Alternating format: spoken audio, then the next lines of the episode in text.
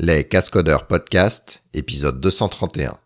Interview sur Vim avec Romain Lafourcade. Enregistré le 16 avril 2020.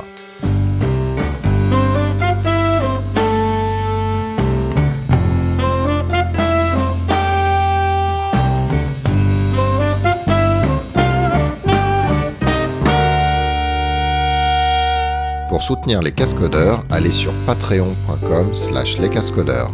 Merci à vous. Bonjour et bienvenue dans cet épisode des cascodeurs. Aujourd'hui c'est une interview. Euh, alors Guillaume, est-ce que tu sais qui t'es Vim Ouais, je fais deux points Q, voire deux points Q avec un point d'exclamation, ou des fois je veux sauver avant, alors je fais deux points WQ. Suis- D'accord. Je sais. Alors je te recommande de faire espace avant parce que sinon tu vas écrire deux points Q, point d'exclamation dans ton fichier et puis tu vas tu vas être déçu. Ce qui me Espace retrouve, ça m'arrive d'ailleurs des fois d'ouvrir un vieux fichier et de me dire ah tiens il y a un i euh, qui traîne. Bref, aujourd'hui vous comprenez, on va parler de Vim. euh, VI, Vim, euh, etc. Et pour ça, on a invité euh, Romain, Romain Lafourcade. Salut Romain. Salut tout le monde. Alors explique-nous un peu qui tu es, euh, ce que tu fais, et puis du coup, euh, bah, qu'est-ce que tu fais avec Vim?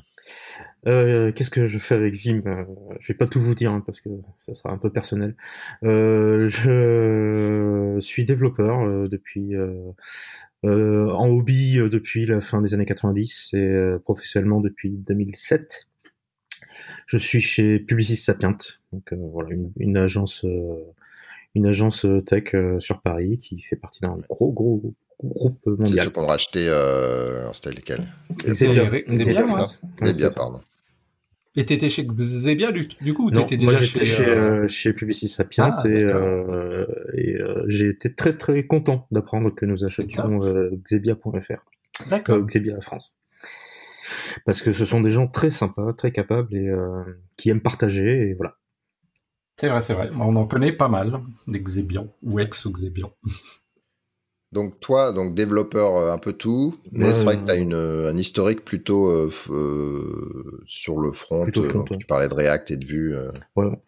Euh, ouais, bah, développeur front, euh, ouais, depuis, bah, depuis toujours. quoi. J'ai commencé avec, euh, avec du JS un peu avant jQuery. euh, voilà, j'ai fait pas mal de Flash à une époque. Et euh, depuis la mort de Flash, ben, du coup, euh, plus euh, gros recentrement sur, euh, sur JavaScript et CSS, euh, HTML5 et compagnie. Et voilà. Donc actuellement, je fais du React. Ma mission précédente, c'était du. Euh, voilà. Et du coup, t'es passé sur VI parce que Emacs, c'est mort, comme tout le monde le sait. Non, non, mais en fait, euh, J'allais lui dire qu'il bossait sur Visual Studio. Là, tu tu. Non, non, mais c'est euh, bah, c'est marrant un peu comment je suis venu à, à Vim en fait. C'est que euh, donc à un moment j'ai j'utilisais euh, TextMate sur euh, sur macOS et, euh, et en fait j'ai j'ai switché euh, sur Linux à la maison tout en continuant à bosser sur Mac euh, au boulot. Et, euh, et en fait à ce moment-là, bah, du coup il me fallait un, un remplacement pour euh, TextMate qui fonctionne à la fois sur Linux et sur Mac. Et, euh, et en fait j'ai essayé tout- toutes les possibilités qu'il y avait. Euh, voilà, j'ai mis euh, quelque chose comme entre 8 et 10 mois pour tout tester sérieusement. Donc tous les IDE, tous les, tous les éditeurs. Et en fait, les deux derniers qui me restaient sur la liste, c'était Emacs et Vim. Parce que bah, ils avaient une réputation un peu de, de bizarrerie, donc euh, ça me faisait un peu peur.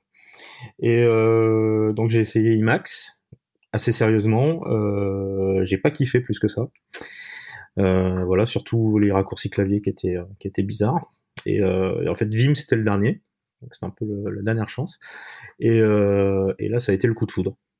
Voilà. Donc, euh, je me suis mis à Vim. Et puis, euh, bon, entre-temps, j'ai re-switché de Linux à- au Mac. Et bah, je continue à utiliser Vim. Et voilà, je kiffe bien. Et Vim plutôt euh, en ligne de commande dans le terminal ou alors euh, avec MacVim par exemple ou, euh, Euh, dans le terminal. hmm, D'accord. Voilà. Ça m'arrive des fois de lancer l'application en, en- en interface graphique, des fois en double-cliquant sur un fichier JSON ou un truc comme ça, mais, Hmm, mais en général c'est plus dans le terminal. Et toi, Emmanuel, et d'ailleurs, comment t'as as utilisé Vim, toi? Comment j'y suis venu euh, Je me rappelle plus. Je pense que c'est un peu comme tout le monde. Je savais que ça existait. J'ai utilisé ViRail sur les serveurs. Euh, voilà, j'en savais assez pour euh, passer en mode édition et puis euh, faire ce que je devais faire. Euh, et puis, à un moment, euh, ça a dû me titiller. Du coup, je m'y suis mis sérieusement. parce que j'ai eu toute une période très terminale. Mmh.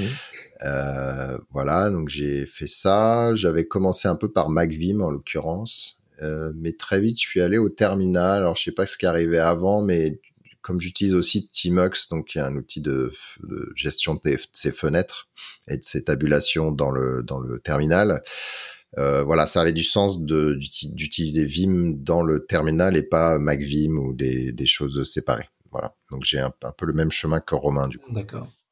Parce que moi, en fait, c'était, euh, je vais révéler mon âge, mais dans la fin des années 90, je faisais un stage chez IBM. Euh, et euh, mon maître de stage, donc c'était un stage euh, sur environnement Linux, etc. Mon, mon, maître de stage était un peu pionnier sur Linux chez IBM. Je sais pas s'il m'écoute. Bonjour Xavier. Et euh, il nous a filé des vieux ThinkPad, mais enfin, qui tournaient au ralenti et avec Linux d'installer dessus. Et euh, donc le, stage, je sais plus, il fallait faire une espèce d'appli en PHP, tout ça. Et puis il nous a dit, bon, bah pour éditer le code, vous, allez, vous allez utiliser euh, Vim. et c'est comme ça que j'ai commencé. Je me suis même pas posé la question Vim ou Emacs. Mais depuis, c'est Vim. C'est pas, c'est pas Emacs, c'est pas, c'est pas autre chose. Quoi.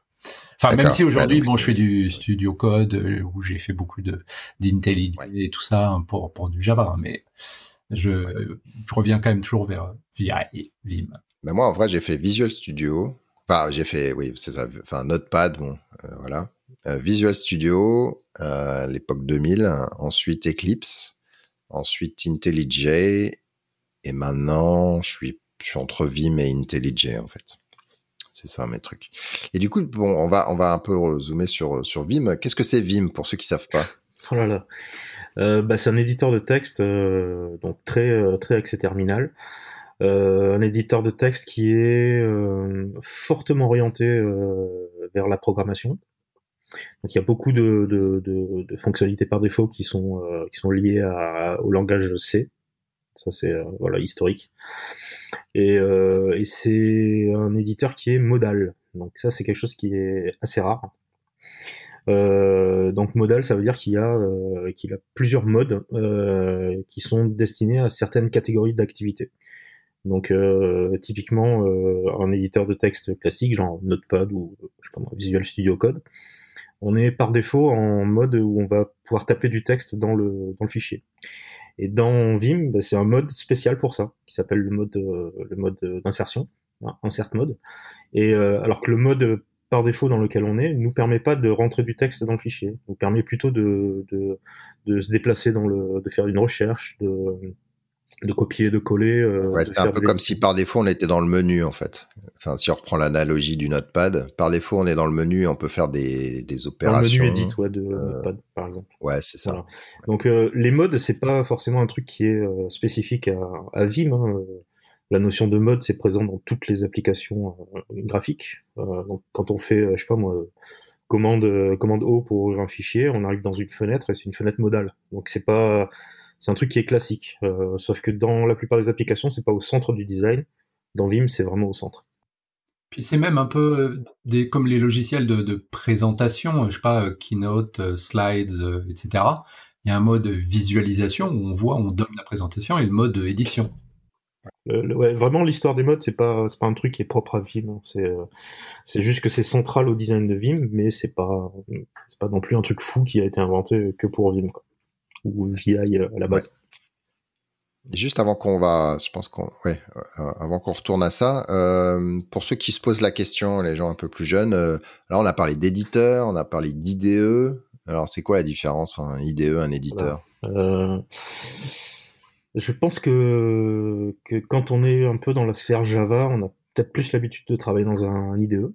Donc un IDE, c'est euh, en fait tout l'environnement, euh, c'est tous les logiciels, toutes les fonctionnalités qui sont nécessaires pour, euh, pour développer un, un, programme, quoi, un projet, qui sont présents dans un seul package. Donc on télécharge ça, on l'installe, et on a toutes les fonctionnalités. On a un debugger, un profiler, de quoi voir la, la hiérarchie, enfin tous ces trucs-là.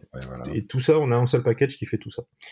Et, et dans ce package, il y a plein de modules et euh, chaque module est bien spécifique euh, à, une, activité. Et dans ce, il y a un module éditeur.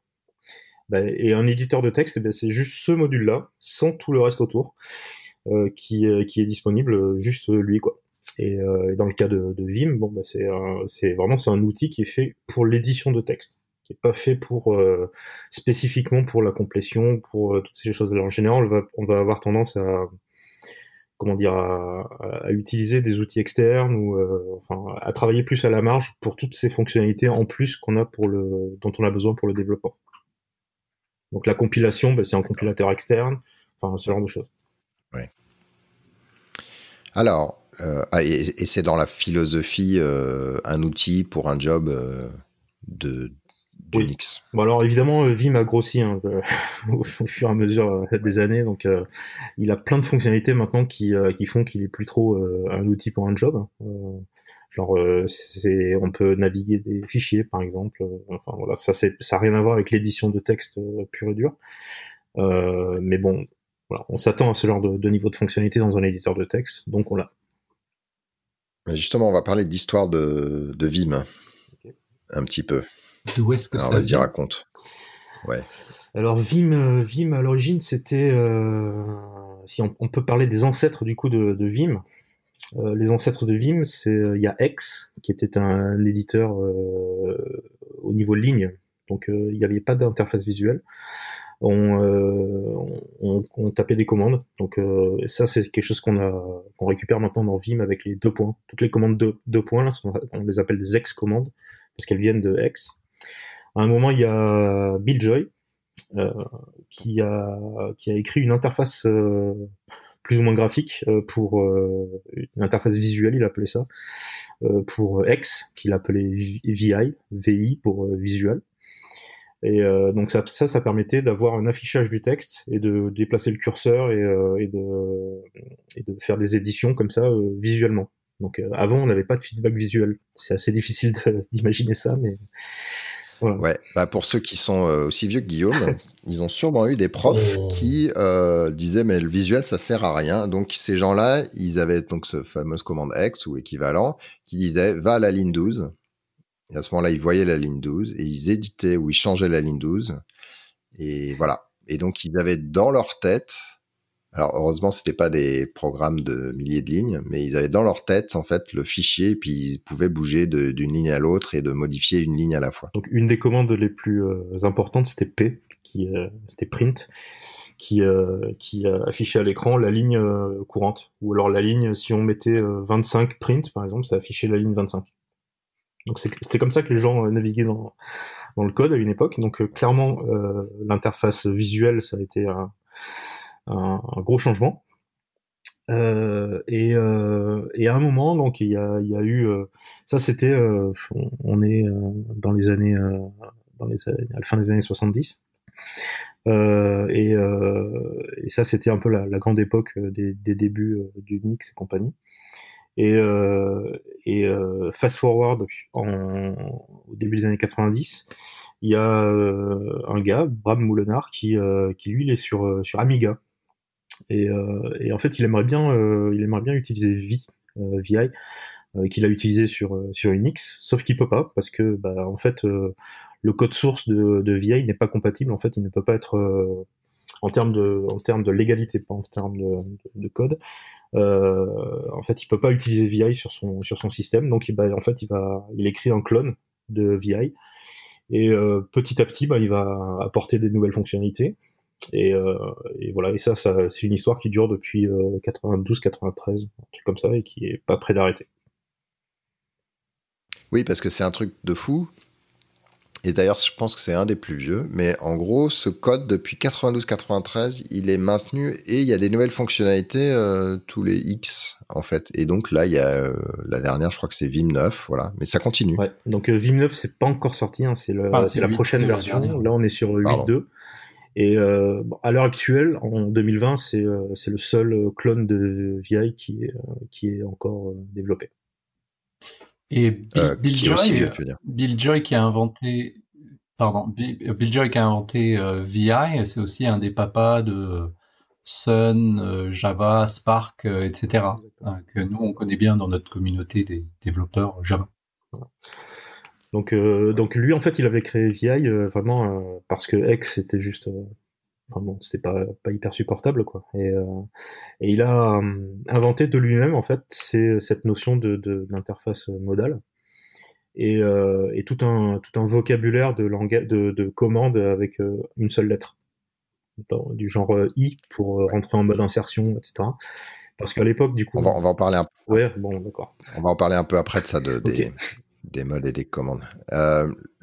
Mais d'ailleurs, un truc qui est rigolo, c'est que après, alors pour ceux qui ont connu en informatique Word, mais Word sous DOS, vous vous rappelez de la libération, en tout cas pour les jeunes, d'avoir euh, Word sous Windows avec une, euh, une souris sur laquelle on peut cliquer directement, sélectionner, etc.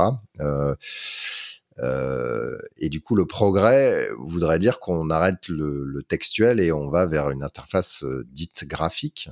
Euh, mais en fait, c'est vrai que Vim, c'est euh, on voit des gens plutôt partir du, de l'interface graphique vers le vers vers le textuel pour être plus efficace. Donc, ça, enfin, gardez ça en tête et puis on va continuer à, à, à discuter. Et euh, donc un des, enfin tu, tu dis c'est un mythe, mais effectivement un des une des choses qu'on dit, c'est bah apprenez VI de toute façon, il est sur euh, tous les systèmes euh, Unix, Linux de base et donc au moins vous saurez éditer un fichier. Donc, euh, c'est un des arguments. Et toi, tu dis, bah, ça, c'est un mythe. Alors, oui, c'est un mythe parce qu'en fait, VI euh, lui-même, il a été pendant très très longtemps euh, bloqué par des, questions de droit. Et du coup, ne pouvait pas être utilisé ailleurs que dans certains Unix bien spécifiques. Et, donc, du coup, il y a des clones qui ont été écrits pour plein plein de systèmes. Et même des clones pour Unix pour certaines versions d'Unix qui n'étaient pas compatibles euh, en termes de licence. Et, euh, et du coup, ce, qu'on a, c'est en fait c'est une commande VI qui est disponible sur euh, quasiment tous les tous les systèmes inspirés, en tout cas liés à, à, Unix. Mais mais derrière l'implémentation, ça peut être complètement différent.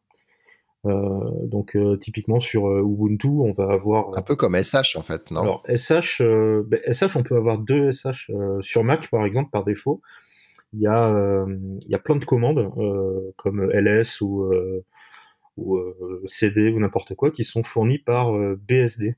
C'est des commandes BSD. Et, et, à côté, on peut installer les mêmes versions en GNU qui sont, qui sont un petit peu différentes. Donc le, le, grep BSD, par exemple, est différent du grep GNU. Et, euh, donc tout ça c'est un, un, petit peu c'est un peu c'est un peu compliqué. Et VI bah, c'est juste une commande. Et derrière il peut y avoir un programme. Ça peut être euh, aussi bien le, le VI originel puisque entre temps là il y a une dizaine d'années la licence a été euh, a été euh, le code source a été ouvert. Et du coup on peut maintenant utiliser le, le VI originel.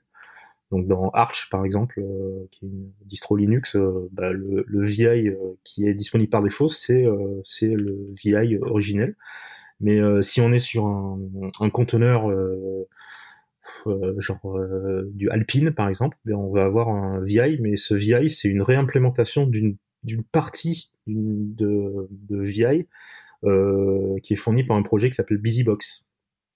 Euh, quand on est sur, sur BSD, bah souvent le VI ça va être un autre clone qui s'appelle NVI qui, qui, le, qui, le, qui, le, qui, fait, qui, fait le taf. Et, euh, et sur Ubuntu, Debian et tout ça, en général, c'est Vim. Mais, euh, mais même ce Vim-là, c'est pas, il euh, n'y a aucune garantie d'avoir exactement les mêmes fonctionnalités d'un système à l'autre. Parce que très souvent, ça va être un, un, Vim qui est un build avec des options minimales pour avoir un programme qui prend pas beaucoup de place sur sur les, les médias de, de, distribution.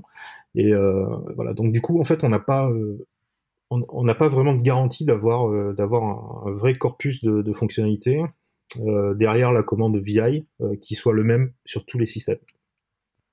J'avais pas réalisé qu'en fait c'était pas forcément vraiment les mêmes quoi. Ouais. Et euh...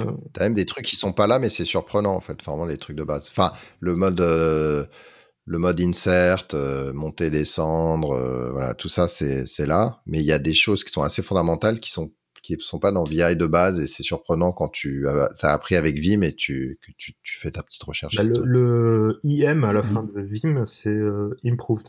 Donc euh, clairement, euh, Vim c'est beaucoup beaucoup démarqué de VI. Et en fait, il y a, a qu'une infime partie de Vim qui est applicable à VI. Et voilà, donc en fait, souvent on dit que c'est une comment dire un, bon argument pour apprendre à utiliser Vim, c'est que Vim on l'a partout. Et en fait non, on l'a pas partout. On peut on peut l'installer à peu près sur tous les sur tous les systèmes, mais, euh, mais par défaut, ben, ce qu'on a, ben, c'est souvent une commande VI, et cette commande VI, ben, c'est peut-être pas Vim qui est derrière. Donc, euh, si on apprend des choses dans Vim, et euh, je sais pas le, le, mode visuel ou euh, enfin des, des, les, text objects par exemple, dont on parlera plus tard sûrement, ben, ça c'est pas dans VI et c'est pas dans les autres clones. Donc, si on dépend de ce genre de fonctionnalité, ben, on est un, peu déçu quand on se retrouve avec quelque chose qui ne, qui ne les a pas. Ouais. Et donc, pour compléter un peu l'histoire, il y a des alternatives à, Vim, notamment un qui s'appelle NeoVim, euh, qui, de mémoire, euh, ils ont voulu réécrire un truc plus propre, euh, pas forcément d'accord avec les, ce qui était mergé, pas mergé dans, dans Vim, etc., etc. Mais en tout cas, en, interface utilisateur initiale, c'était, c'était basé sur les mêmes concepts. Bah c'est, en fait, c'est un, bah, NeoVim, c'est un, c'est un fork de, de Vim et euh, qui est euh, qui est encore largement compatible euh, byte byte pour byte. qui a en, fait au niveau utilisateur c'est c'est très difficile de faire la différence entre l'un et l'autre en fait. C'est juste qu'il y a plein de choses qui ont été réécrites un petit peu à la marche dans NeoVim. Euh, donc des nouveaux systèmes pour lancer des commandes en asynchrone, euh, des nouvelles API, des choses comme ça qui sont qui sont beaucoup utilisées par des par, par, dans le, dans le, par des plugins en fait. Et euh, voilà, donc si, si tu dépends beaucoup de plugins et que il y a, y a effectivement des, des plugins qui sont peut-être un peu plus avancés côté NeoVim que côté Vim, mais, euh, mais en même temps, dans les dernières années, euh, il y a eu un peu un Vim qui a, qui a, qui a rattrapé un peu le retard. Et voilà. Alors, on va aller dans Vim au jour le jour. Euh, et alors, il n'y a pas de. Enfin, on peut, mais en fait, de base, il n'y a pas de curseur. Donc, on peut pas dire, je vais aller prendre ma souris, bouger jusque-là, éditer, sélectionner. Enfin, on peut, mais en tout cas, c'est pas la façon que vous connaissez dans Word ou dans IntelliJ ou dans ce que vous voulez. Euh, on a commencé à parler des modes et notamment le, bah, le truc qui fait qui est le plus surprenant en fait pour les gens, c'est qu'effectivement le mode par défaut c'est pas le mode de d'insertion, euh, donc vas-y, je te, je te laisse. Euh, enfin, tu avais commencé à expliquer le mode normal, qui est le mode de, des commandes qu'on veut appliquer. Euh, voilà, il y, a le, il y a le mode insertion, mais je vais te laisser un peu, euh, voilà, nous faire une petite explication ouais, de bah, tout ça le, le, ouais, le, mode principal, on va dire, quand on, quand on lance Vim, qu'on fait euh, sur le, dans le shell euh, Vim euh, filename, euh, c'est le mode normal. Et le mode normal, c'est un mode qui permet bah, d'éditer le, le, texte euh, existant dans le, dans le fichier ou de naviguer euh, dedans. Donc ça veut dire que ça permet de faire une recherche dans le, dans le texte, ça permet de d'effacer une ligne, ça permet de, de, de copier un paragraphe ou ce genre de choses. Donc toutes ces actions euh, qu'on ferait avec le menu édition, euh, si on était vraiment très euh, très souris, on va les faire dans ce mode normal. L'idée étant que quand on ouvre un fichier texte, qu'on est un peu dans un cadre de programmation ou d'administration système, on se retrouve le plus souvent dans un fichier texte dans lequel il y a déjà quelque chose et, qu'on veut agir sur ce qui a déjà dans le fichier. Et donc, euh, quand on veut taper, rentrer du texte dans le, fichier, ben on va utiliser un, mode qui, est le, mode d'insertion, insert mode, euh, qui, euh, bah, qui permet de, voilà, de rentrer du texte. Donc, euh, on, va, on va taper sur la lettre I pour insert. Et donc, ça, le, curseur peut éventuellement changer suivant le terminal sur lequel on est. Et là, on peut, on peut taper du texte. Et puis, on va taper sur échappe pour revenir au mode normal pour bah, continuer à naviguer dans le code et ainsi de suite c'est un peu, c'est un peu l'idée. Il y a, il y a un autre mode qui est assez classique, c'est le mode visuel qui permet de faire une sélection visuelle, tout bêtement, comme, euh, comme on ferait dans n'importe quel, euh, dans n'importe quel euh, éditeur. Et puis encore d'autres modes derrière qui s'appellent le mode, le replace mode, qui permet de, de, bah, de, remplacer du texte. donc, quand on est en insert mode, on a le point, le point d'insertion qui est entre deux caractères, et puis on rajoute du texte quand on est en replace, en fait, on, remplace le texte existant par un, autre texte par-dessus. Voilà. Donc ça, c'est utile pour faire des euh, faire des réparer un peu des, fautes de frappe ou des choses comme ça. voilà, il y a encore d'autres modes derrière. je crois qu'il y en a quelque chose comme une quinzaine. Et voilà, donc c'est le, le, cœur de Vim, c'est cette histoire de, de mode qui permet en fait d'avoir beaucoup beaucoup de commandes à sa disposition et, et, surtout des commandes qui sont très qui sont beaucoup plus comment dire euh, beaucoup plus flexible euh, que, que ce qu'on peut avoir avec un éditeur normal. Euh, donc, bah, c'est très puissant parce qu'en fait, dans un éditeur normal, vous allez être capable, de, voilà, que, enfin, tu, tu, le décrivais un peu dans le texte, mais d'aller à gauche, à droite, en haut, en bas, voilà, passer à la ligne d'après, passer à la fin du document, au début du document. Euh, Vim, c'est voilà, il y a, y a, ça, mais il y a beaucoup plus d'autres opérations euh, du genre euh, aller à la fin du mot, aller à la fin d'un paragraphe, aller à la fin d'une parenthèse.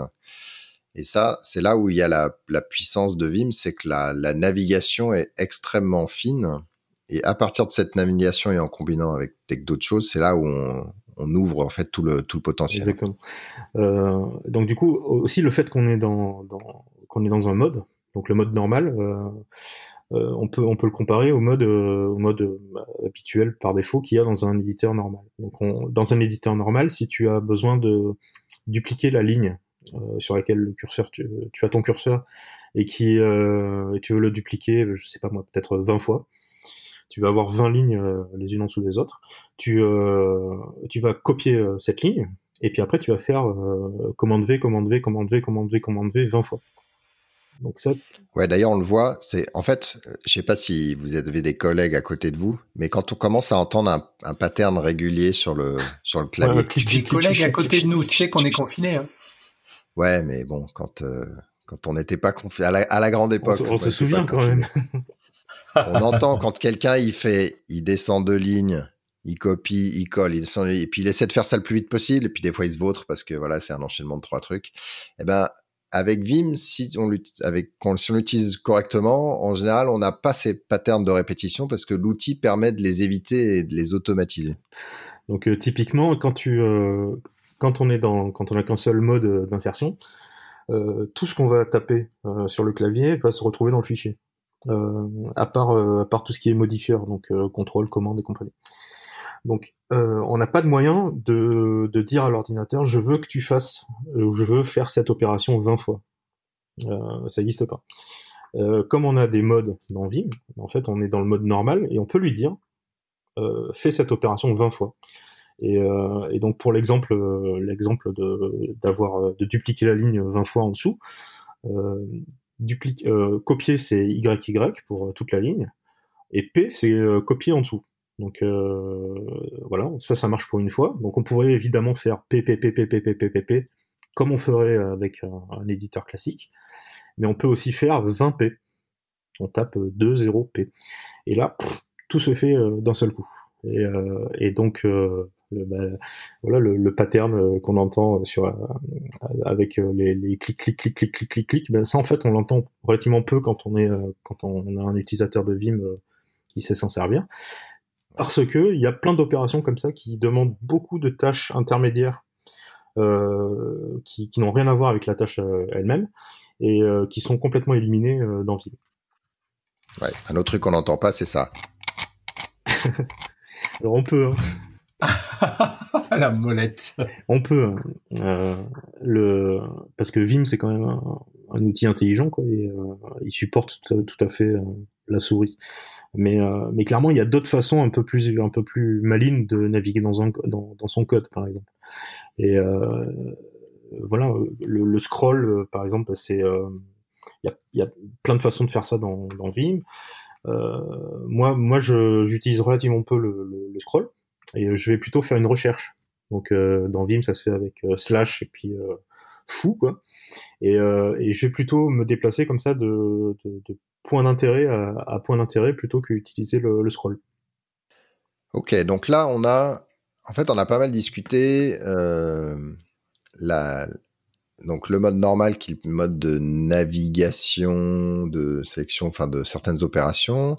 Il y a le mode insert qui euh, somme toute, est assez classique. Euh, bon, on tape des choses et puis ça s'écrit sur le, sur le clavier. Et euh, un autre truc qui est important, c'est la notion de... Bah, déjà, il y a une uniformité dans la dans l'interface Vim, dans les l'enchaînement des commandes.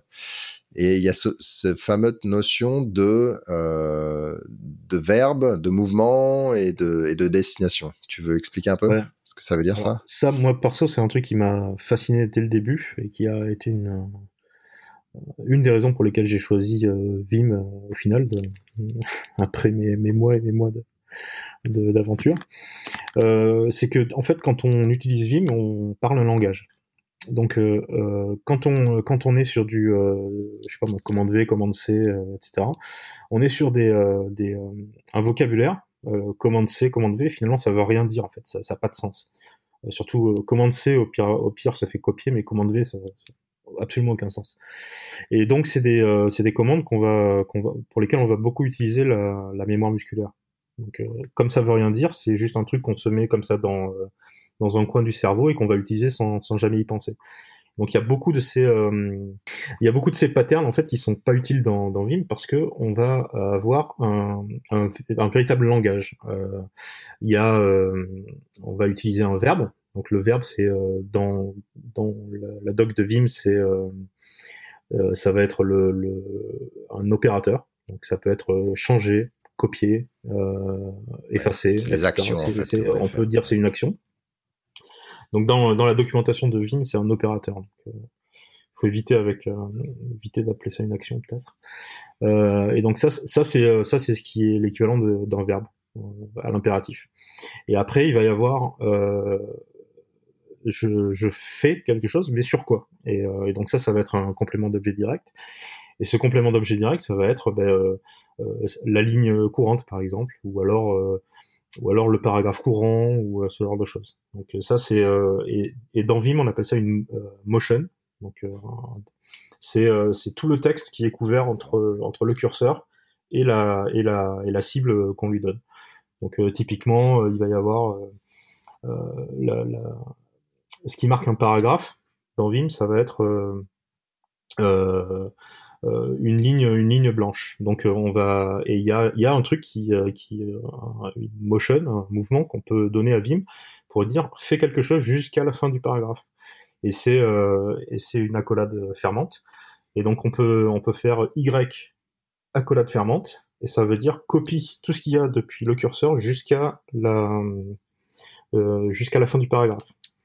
Euh... Alors comment on fait pour bouger le curseur jusqu'au prochain paragraphe?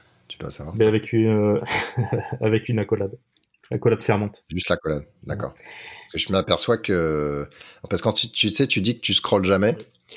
Et je me suis aperçu que quand je lis un document, j'ai quand même besoin de scroller et euh, ou quand j'édite un fichier Ansible hein, qui est un peu long et du coup j'ai tendance à faire euh, va au bas de l'écran et mets le bas de l'écran en haut, tu vois. Alors que toi, ce que tu recommanderais plutôt, c'est de naviguer, soit d'aller au prochain paragraphe. ou, ce genre de choses. Euh, en fait, l'idée, c'est d'avoir plus. Euh, enfin, quand tu quand tu scrolls ou euh, des choses comme ça, c'est des mouvements qui sont pas qui sont pas déterministes. C'est-à-dire comme l'exemple que je donnais tout à l'heure avec copier un truc 20 fois. si on copie un truc deux fois ou si on copie un truc 20 fois, dans un éditeur normal, ben, on a des efforts qui sont complètement différents.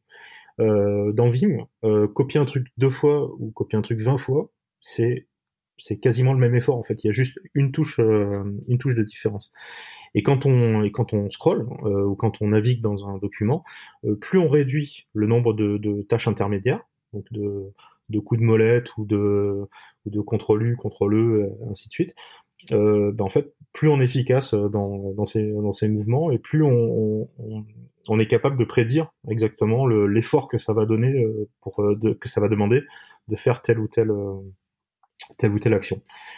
Alors attends parce que je pense qu'il y a la question que tout le monde se pose c'est donc on peut faire une fois on peut copier mille fois un truc, on peut copier une fois mille trucs, mais est-ce qu'on peut copier mille fois mille trucs simplement dans Oui, on peut. On peut alors copier mille fois mille trucs, bah, c'est un peu c'est un peu bizarre comme activité, mais mais oui, ça, doit être sûrement possible. En fait, on peut faire euh, le truc, c'est que ça va donner pas, pas donner grand chose, hein. ça va juste réécrire mille fois la même chose dans, dans, le même registre. Mais oui, pourquoi pas. Ok, désolé, je t'ai déraillé. ok, donc on a le cette notion de grammaire, en fait, c'est comme ça que je l'appelle moi, avec euh, l'opérateur et, le, et le mouvement. C'est vraiment, euh, c'est libérateur dès qu'on sait ça, parce que euh, on peut appliquer des combinaisons. C'est-à-dire qu'il faut, il y a un langage à, bah, c'est pareil qu'un. C'est un langage. c'est exactement ça. Voilà, il y a du vocabulaire à apprendre. Euh, pour aller au paragraphe suivant, c'est euh, la collade. Pour aller à la fin du mot, c'est E. Pour aller au mot d'après, euh, j'ai un trou, mais c'est W. Voilà, etc., etc. Et une fois, alors, et en général, ils essaient de trouver des noms qui ont du sens. Donc W, c'est word. Donc on va au mot d'après. e, c'est end. voilà. Exactement. Et puis, on apprend ça, on apprend des opérations, donc change, on en a parlé, euh, replace, c'est un peu spécial, mais c'est R, C, voilà, D pour effacer, et on peut les combiner. Donc, dès qu'on apprend une nouvelle opérateur ou un nouveau mouvement, d'un coup, on a 50 euh, options qui s'ouvrent à nous puisqu'on va les, pouvoir les combiner. Exactement. En fait, c'est euh, apprendre à utiliser Vim, c'est exactement la même chose qu'apprendre à utiliser un, apprendre un langage apprendre, je sais pas moi, l'anglais ou n'importe quoi. On commence avec euh, un vocabulaire minimum, avec des règles de grammaire très très simples. Euh, et, euh, en fait, au fur et à mesure où on apprend du nouveau vocabulaire, on peut l'utiliser, on peut le combiner avec euh, le vocabulaire existant et, les règles de grammaire existantes. Et donc, c'est euh, exponentiel en fait. On commence avec deux mots, deux trois mots, et puis et dès qu'on arrive, à, dès qu'on a un nouveau mot, bah, en fait, on en a 20 et, et ainsi de suite. Et euh, du coup, c'est euh, bah, assez fun à, apprendre et surtout très progressif. Euh, Vim, c'est pas un truc qu'il faut absolument euh, qu'il faut apprendre en une seule fois et puis euh, et puis après c'est bon. C'est quelque chose qu'on peut qu'on peut apprendre de façon très très progressive et, et pendant des années. Et, et c'est un, enfin moi j'ai connu j'ai connu des plateaux hein, à l'époque. Donc quand j'utilisais TextMate, euh, je pense au bout de quelques mois, j'avais euh, appris tout ce que tout ce qu'on pouvait apprendre euh, avec avec cet outil. Euh, Vim, je, là ça fait maintenant dix ans que, que j'utilise et j'ai pas encore fait le tour. Donc c'est enfin si on si on aime apprendre des choses. Euh, si on aime grandir un petit peu, ben, je pense que c'est l'outil idéal. Et euh, alors il y a un autre truc qui est très euh, antagoniste, on va dire, euh, quand on démarre Vim. Donc il y a cette notion modale. Et puis l'autre, c'est les gens vous disent surtout n'utilisez pas les flèches. Ouais. Bah ils ont tort. Et ouais, je pense que je suis d'accord avec toi. Et donc juste pour info, l'alternative, c'est en fait il y a quatre. Enfin pour ceux qui ont beaucoup joué aux jeux vidéo, vous allez vous y retrouver. Mais il y a J et K pour au bas, et puis H et L pour gauche droite. En fait.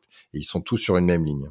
Et je crois que la théorie, c'est que les flèches, elles sont assez loin et du coup, vous bougez un peu vos, vos mains du corps du clavier et du coup, c'est, plus lent et c'est pas une super Alors, ça, c'est, euh, on appelle ça de la rationalisation euh, post-facto. Euh, voilà. Non, parce qu'il il faut. Hein. Euh, non, à, JKL, en fait, c'est euh, bon, ils sont utilisés comme comme pour bouger le curseur parce que le terminal sur lequel travaillait Bill Joy quand il a créé euh, VI avait euh, les, flèches imprimées sur les touches HJKL. Voilà. C'est la seule raison pour laquelle on utilise HJKL euh, pour déplacer le curseur dans. C'est pour ça qu'il jouait, était super fort à double dragon en fait. et, pourquoi c'était là-dessus? Parce que bah, déjà parce qu'il n'y avait pas de touche de flèche physique sur le clavier. Et, pourquoi ces lettres, ces touches spécifiques là Parce que les les, euh, les, les contrôles codes euh, qui correspondaient euh, faisaient vaguement bouger le, curseur dans, cette direction. contrôle J, contrôle H, contrôle K et contrôle L. Et euh, il y euh, contrôle L, c'est un line feed, euh, contrôle K, je sais plus ce que c'est, etc. Donc ça, c'était des, contrôles commandes qui correspondaient vaguement à l'idée qu'on se faisait de déplacer le curseur vers le haut, vers le bas, vers la droite, vers la gauche. Et, et c'est comme ça qu'on en est arrivé à ce HJKL qui, qui, est, bah, qui est sur le home row Et, là où je parlais de, de rationalisation, c'est parce que bah, du coup, ceux qui font du touch typing, ils ont cette notion de home row, qui est la, la ligne du milieu du, du clavier, et, euh, et euh, sur lequel, il, euh, quand on touch type, on, on met les, les, les, doigts par défaut sur ce, sur ce home row. Et du coup, les, ça rend les touches HJKL très, très faciles à accéder. Et euh, donc c'est, de la post-rationalisation. C'est de la rationalisation post-facto parce que en fait ça, ça a rien à voir avec ah c'est mieux que ça soit JKL. En fait c'est pas mieux que ça soit JKL que les flèches. C'est euh, c'est c'est juste le hasard plus ou moins qui a fait que qu'on est sur du agile. Cela, dit, il y a un avantage objectif. Euh, je ne sais pas si on en parle, je me rappelle plus, mais il y a la notion de macro dans, dans Vim pour euh, automatiser encore à un niveau supplémentaire. Et là-dessus, je suis pas sûr qu'on puisse euh, macroiser les. Ah bah si, on, peut, on, peut, Macroiser. Bah ouais, non, bah en fait, il n'y a pas de. En fait, il faut bien se dire que tout le clavier est utilisé hein, dans Vim. quand on est en mode normal, je pense pas qu'il y ait de touches qui soient pas utilisées. Et, euh, et, les flèches sont tout à fait des. Euh, il y a des, euh, des, Caps Lock n'est pas utilisé, mais bon. alors Caps Lock, Vim le comprend pas en fait, il le voit pas. Euh, il le voit pas comme une touche spécifique, donc clairement il l'utilise pas. Euh, FN pas trop non plus. Enfin voilà, commande aussi passe pas si on est sur un Mac. Mais grosso modo toutes les toutes les autres touches sont prises et les flèches font bah, leur travail de flèche. Voilà. Seulement évidemment, ben, quand on est un, touch quand on fait du, euh, touch typing, euh, du coup notre position par défaut c'est euh, sur le home row et ça rend effectivement les flèches un petit peu un petit peu difficile à, atteindre. Il faut déplacer la main, etc. Donc c'est un peu relou. Mais si on fait pas de touch typing, euh, ben, les flèches c'est juste des, des, des, touches comme comme comme les autres et, et voilà, ça pose pas de problème. Ouais. Donc en fait, démarrez comme vous voulez. Et puis un jour, peut-être que vous viendrez. Moi, au final, euh, j'utilise AJKL euh, de manière euh, principale. Mais bon, voilà, des fois j'utilise la souris aussi, hein, parce que des fois on a l'impression. Des... fois on a l'impression que. Sur les flèches et j'aime bien aussi quand je peux utiliser la souris. Moi, ça me dérange pas, j'ai pas de religion. Moi, des fois, je sais pas si c'est de la post-rationalisation ou pas, mais c'est du genre. Non, mais je sais qu'avec Vim, ça irait plus vite, ça, mais genre là, j'ai pas envie de réfléchir. Donc, je prends ma souris, je me déplace. Exactement. Donc, on a parlé un petit peu de... juste un AJKL, c'est euh, si on veut. Hein. en fait, ça fait sens quand on fait du touch typing, ça fait pas trop de sens quand on n'en fait pas. Voilà. Donc, le touch typing, après, c'est un truc qui est utile hein, si on veut taper vite. Euh, euh, c'est quelque chose de bien à apprendre. Voilà. Ouais. Sinon, il y a un truc pas mal. Donc ça, c'est hérité de X, ce que tu disais, c'est la notion de range, mais on est effectivement capable de dire, euh, je veux aller au début du document, à la fin du document, je veux bouger, remonter de 10 lignes, euh, je veux euh, faire une opération, par exemple une regex sur euh, 10 lignes à partir de celle-là. Voilà, il y a beaucoup de choses qui peuvent être là encore combinées, qui sont intéressantes. Donc ça, c'est un, des autres, un des nombreux modes qu'il y a dans Vim, c'est le, le mode command line. Euh, qui permet d'utiliser de, les commandes héritées de X justement. Et, euh, et, là, on a tout un vocabulaire encore qui est assez extraordinaire. On a euh, donc chaque commande, comme il y a une commande qui s'appelle copy par exemple. et qu'est-ce qu'elle fait cette commande? En fait, on lui passe une liste de, de lignes en entrée, donc à gauche, donc c'est deux points, ligne 10, donc c'est 10, virgule 14, donc c'est euh, donc c'est une range qu'on appelle qui est qui va de la ligne 10 à la ligne 14. Donc après on tape copy et après on tape une adresse, donc une autre ligne quelque part qui va être la ligne 27 par exemple. Donc ça fait 10,14 euh, donc a un raccourci qui c'est T euh, 27. Et donc c'est très très euh, comment on va dire très euh, très simplifié comme comme comme langage et, et ça fait le travail de façon déclarative euh, enfin voilà, très, euh, c'est assez facile à comprendre. Et, euh, et un des trucs puissants avec les, les ranges du coup dans, dans, les, dans la ligne de commande, c'est que c'est qu'on n'est pas obligé d'utiliser un, un, un, numéro. Donc quand on a les numéros sous les yeux, on peut on peut l'utiliser. On peut utiliser une recherche. Donc on peut dire euh, euh, le copie les lignes qui commencent à, euh, la première ligne au-dessus qui, euh, contient euh, fou à la dernière ligne en bas qui contient bar par exemple et, copier ça sous la ligne qui a le marqueur V Enfin voilà, donc c'est un, un, un, vocabulaire de base qui, qui peut être utilisé de façon très créative. Et, et on peut. L'idée, c'est en fait, c'est voilà, tout est un langage et on va et on va on va juste parler à l'ordinateur, à Vim. on va on va on va composer des phrases et euh, qui exprime ce qu'on a, ce qu'on a en tête. Et, euh, et, euh, Vim va, va les exécuter exactement comme, on, lui, comme on lui dit de faire. Un autre truc, là en cas d'usage par exemple, c'est tiens, j'ai j'ai copié du texte d'une page web et c'est c'est tout sur des lignes différentes, mais moi, en fait, ce que je veux, c'est euh, le mot, virgule, le mot d'après, tout ça sur une seule ligne. Ça, c'est des opérations dans Vim, ça va vous prendre trois secondes.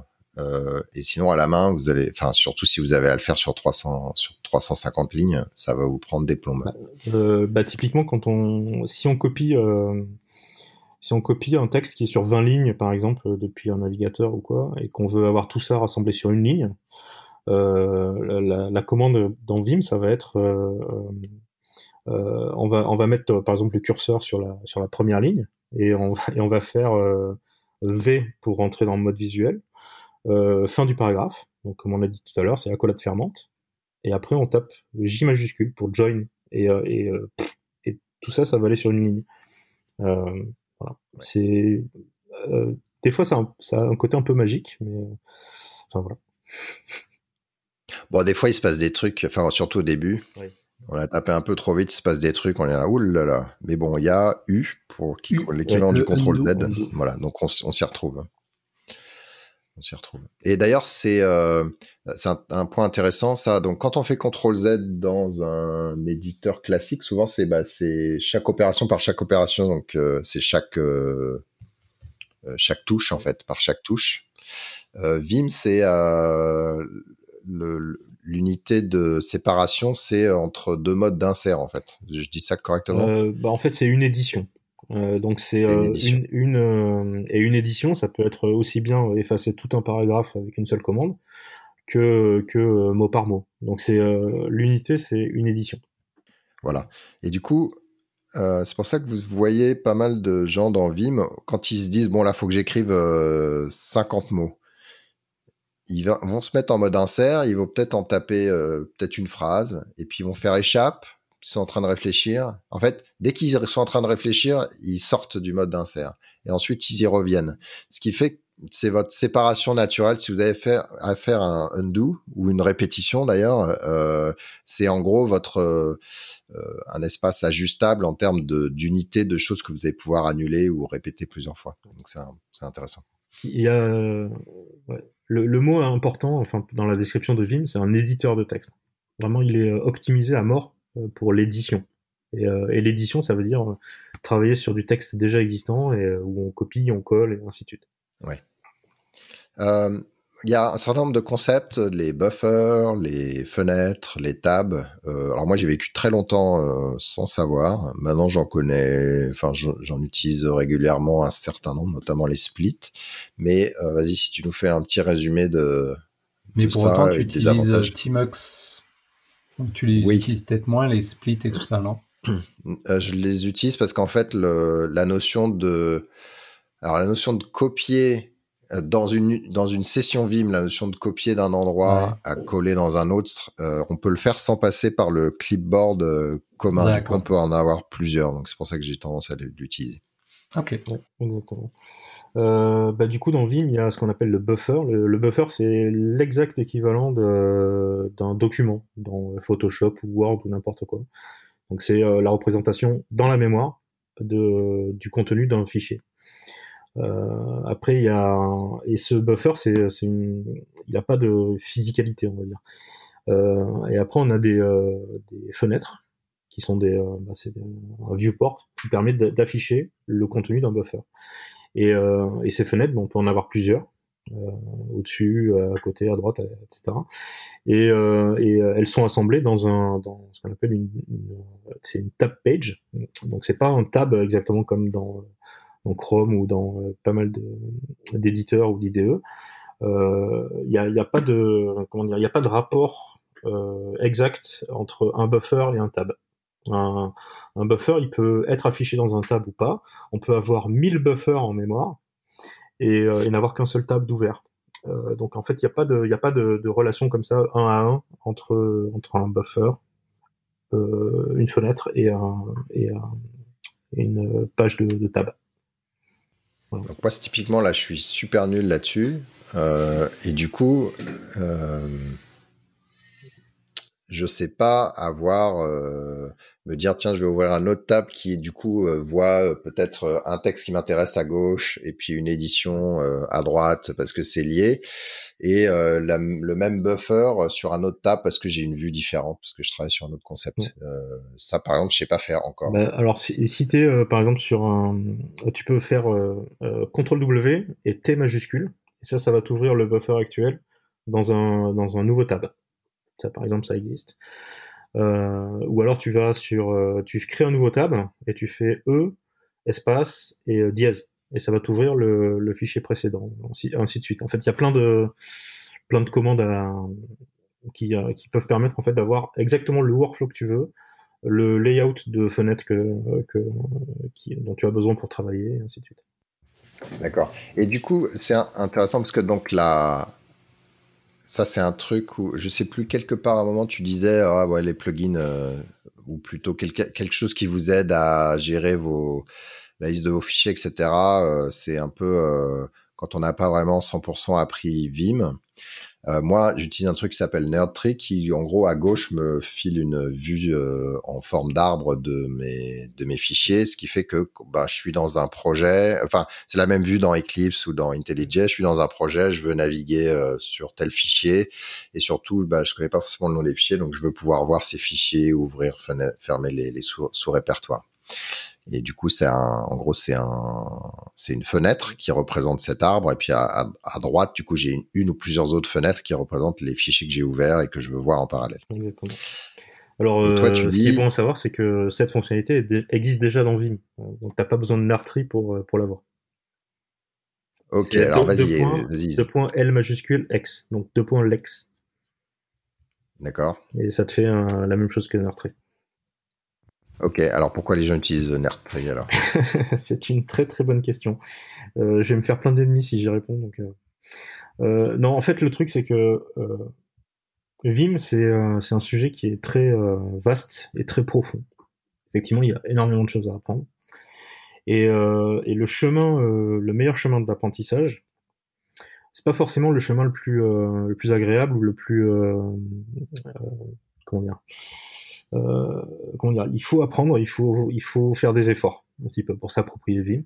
Et, euh, en fait, toutes ces fonctionnalités, on, on les découvre en, en faisant, euh, en suivant le, le, tutoriel qui est, qui est dans Vim. C'est euh, pour ceux qui veulent, qui sont curieux, c'est euh, deux points help user manual avec un tiret entre user et manual. donc ça, c'est ça, c'est quelque chose qui est complet, qui apprend bah, quasiment tout Vim, et c'est quelque chose qui est très progressif qui, euh, qui prend vraiment euh, à la base et qui, euh, nous accompagne en, construisant à chaque fois sur les fondations faites érigées au, chapitre précédent. Et, donc très progressivement en fait on apprend Vim. Et, donc la, navigation de fichiers de buffers etc c'est quelque chose qui s'apprend naturellement en suivant ce ce, ce processus. Euh, sauf qu'en général, les gens, bah, n'aiment pas, euh, n'aiment pas euh, des processus comme ça qui sont potentiellement un peu lents et un peu, un peu longs. Donc, donc bah, l'idée, c'est de prendre des raccourcis et, et de se dire bon ben voilà, il me faut, il me faut une, une vue comme ça. Donc, je vais une vue de fichier. Donc je vais regarder sur Google euh, ce qu'il y a.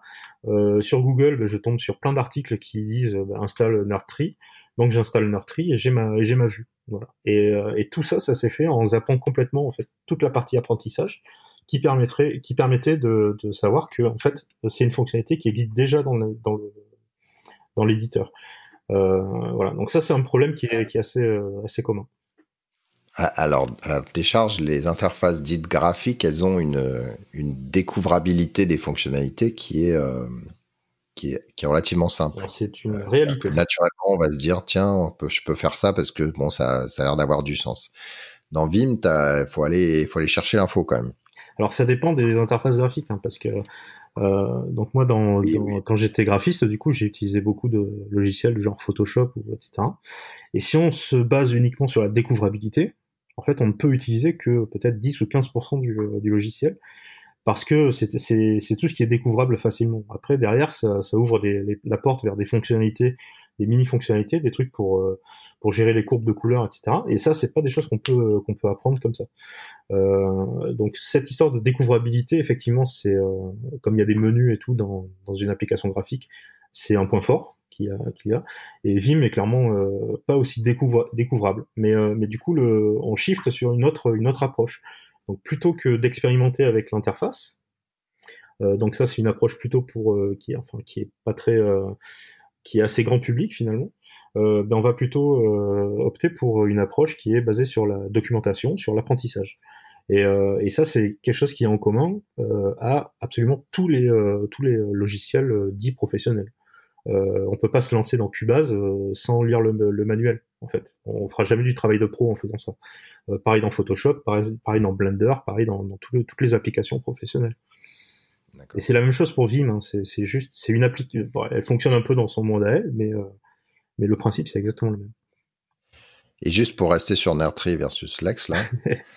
Donc, Lex, ça t'affiche le répertoire courant, puis tu peux naviguer. En fait, c'est comme LS, quoi, navigable. Donc ça t'affiche quand même pas un, un truc qui est cool avec le tri, c'est que euh, tu vois que voilà, il suffit de remonter de trois niveaux et puis afficher. Là, c'est un peu plus. Faut garder en mémoire. Cette notion, tape sur 1 quand tu es dans euh, l'ex. Attendez, on... tape sur 1. Ouais. Euh, ou c'est I d'ailleurs, je m'en souviens plus. Attends, je lance Vim de mon côté. Parce qu'en fait, j'utilise très peu le, la vision comme ça. Alors, non, c'est I, voilà. Utilise euh, Tap I. En fait, ça te, ça te passe dans. Il euh, y, a plusieurs euh, représentations différentes de, des dossiers. Ah oui, d'accord. Ah oui, c'est pas mal ça. Et, et, derrière, tu peux éventuellement avoir une, une, option qui dit bah, ma présentation par défaut, c'est celle-là. Exact. Et comment tu fais pour switcher de Lex à ton buffer ben, qui est ouvert? Alors ça, c'est ouvrir après tu. Ah mais ça c'est classique ça. C'est le contrôle W. Contrôle WP. Tu fais. Ah oui, ok. C'est CTRL W et P pour Previews. Ah ouais. Ok. Ou alors CTRL W L pour aller vers oui, exactement. Mais il y, a, il y en a plein de CTRL W. Donc, ouais. Et euh, euh un, du coup, euh, désolé, là, pour le coup, c'est vraiment de la, c'est apprentissage personnel, mais euh, ouais, mais c'est de la formation euh, en live. Là, tu peux ouvrir un buffer et l'afficher dans une fenêtre. Donc c'est avec O, j'imagine, ou un truc comme ça. Euh, pour le fichier. Et mais euh, qu'est-ce qui se passe si je veux euh, l'ouvrir dans un split ou vertical ou horizontal Je peux. peux alors, comme je dis tout à l'heure, j'utilise assez peu la, la, représentation en, mais en, en, hiérarchique comme ça, mais oui, il y a forcément besoin. Donc ça, tu fais H netRW, donc 2.H netRW, donc cette ça t'amène sur l'aide de, de, bah, de, cette fonctionnalité.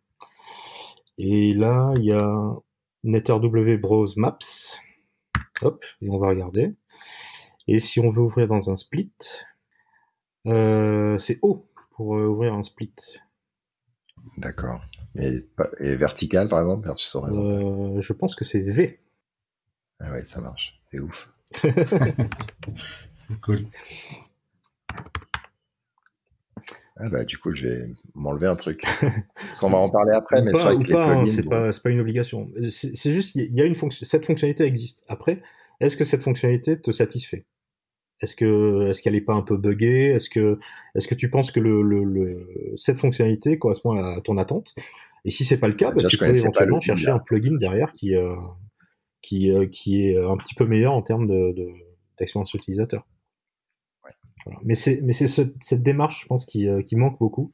C'est euh, j'apprends le truc de base, je regarde si ça me va, et si ça me va pas, je cherche une, euh, une alternative. Et, et, là, et trop souvent, c'est je fonce direct vers l'alternative sans, sans passer par la partie native. Ouais. Alors avant, avant qu'on parte à l'écosystème, est-ce que toi tu vois quand même des côtés un peu négatifs à Vim? Moi, je vais t'en dire un. Donc, dans le terminal, en tout cas, euh, voilà, quand on se dit tiens, je veux colorier, euh, gestion des couleurs, etc. c'est toujours un peu flou parce que ah bah non, mais tu n'utilises pas X terme 256 et tu utilises tel autre. Bon bref, ça ça marche, ça marche quasi comme le gars explique, mais jamais quoi, jamais exactement. Donc c'est ça, c'est toujours un peu chiant. Et du coup, euh, une fois que tu l'as fait tomber en marche, t'as pas envie de trop toucher. euh, est-ce que, est-ce que toi tu vois d'autres, enfin, tu vois des points euh, honnêtement un peu négatif. Quoi? Euh, ouais, alors clairement, il y a un point négatif qui est que euh, Vim, c'est le seul euh, éditeur qui, qui fonctionne comme Vim, en fait.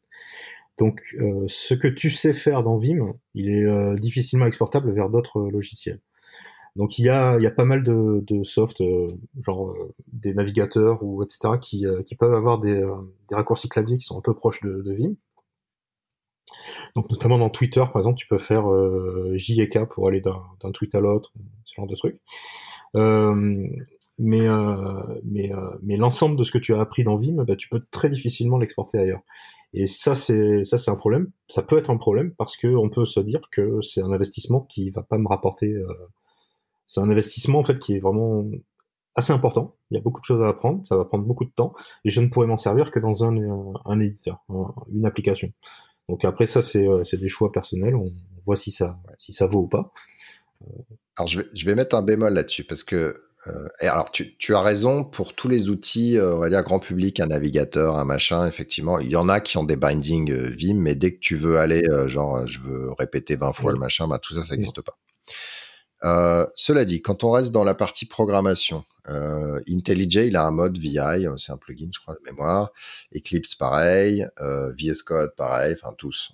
Euh, et alors, ils sont à des niveaux de maturité un peu différents, mais en tout cas, celui de IntelliJ que j'utilise euh, le plus régulièrement, VS Code, ouais, j'utilise pas trop VS Code, mais euh, c'est quand même assez avancé pour que mes opérations de manipulation, euh, elles soient elles soient supportées. Mes opérations même de ouais, navigation, manipulation soient supportées. Du coup, je suis quand même assez confortable là-dedans. Après, c'est un degré peut-être de, je sais pas moi, de, de connaissance du euh, de Vim ou d'expertise, on va dire, un truc comme ça.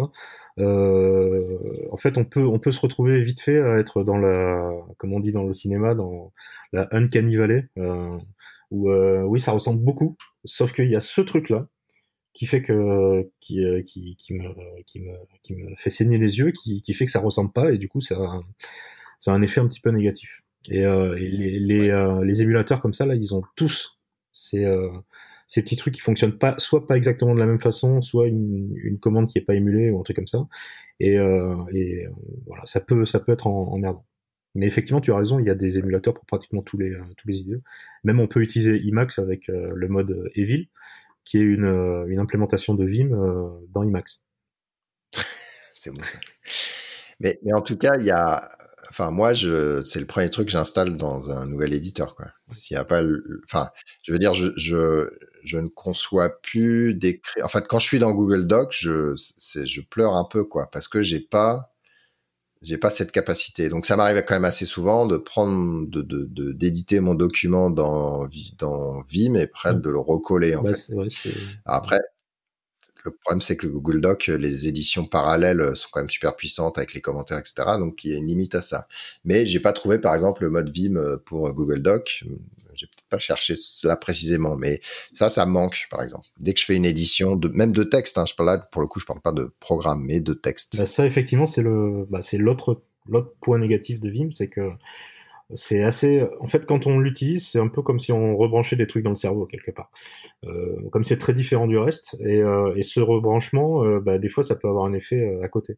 Et on se retrouve euh, à taper des, documents dans Word ou je sais pas où, et on met des, des deux points Q ou des i ou des échappes à des endroits où il y en a pas, où il devrait pas y en avoir. Et ça, ça c'est un truc qui peut, qui peut éventuellement poser des problèmes.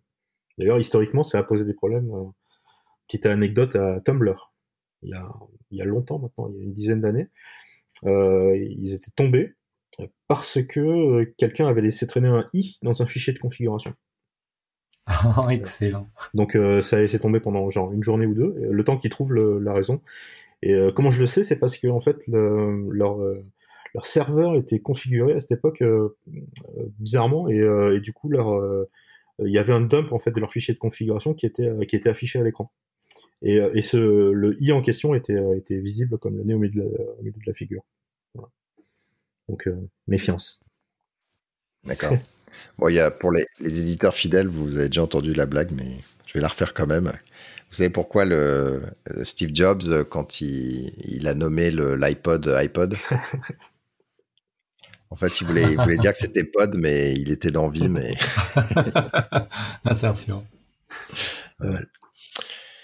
D'ailleurs, c'est plutôt l'inverse, c'est-à-dire qu'il est sorti de Vim et du coup, il a fait i, pod, et voilà. Oui, il croyait dans Vim, peut-être c'était un super fort utilisateur de, de, Vim, et euh, il se croyait dans Vim. Ça se trouve.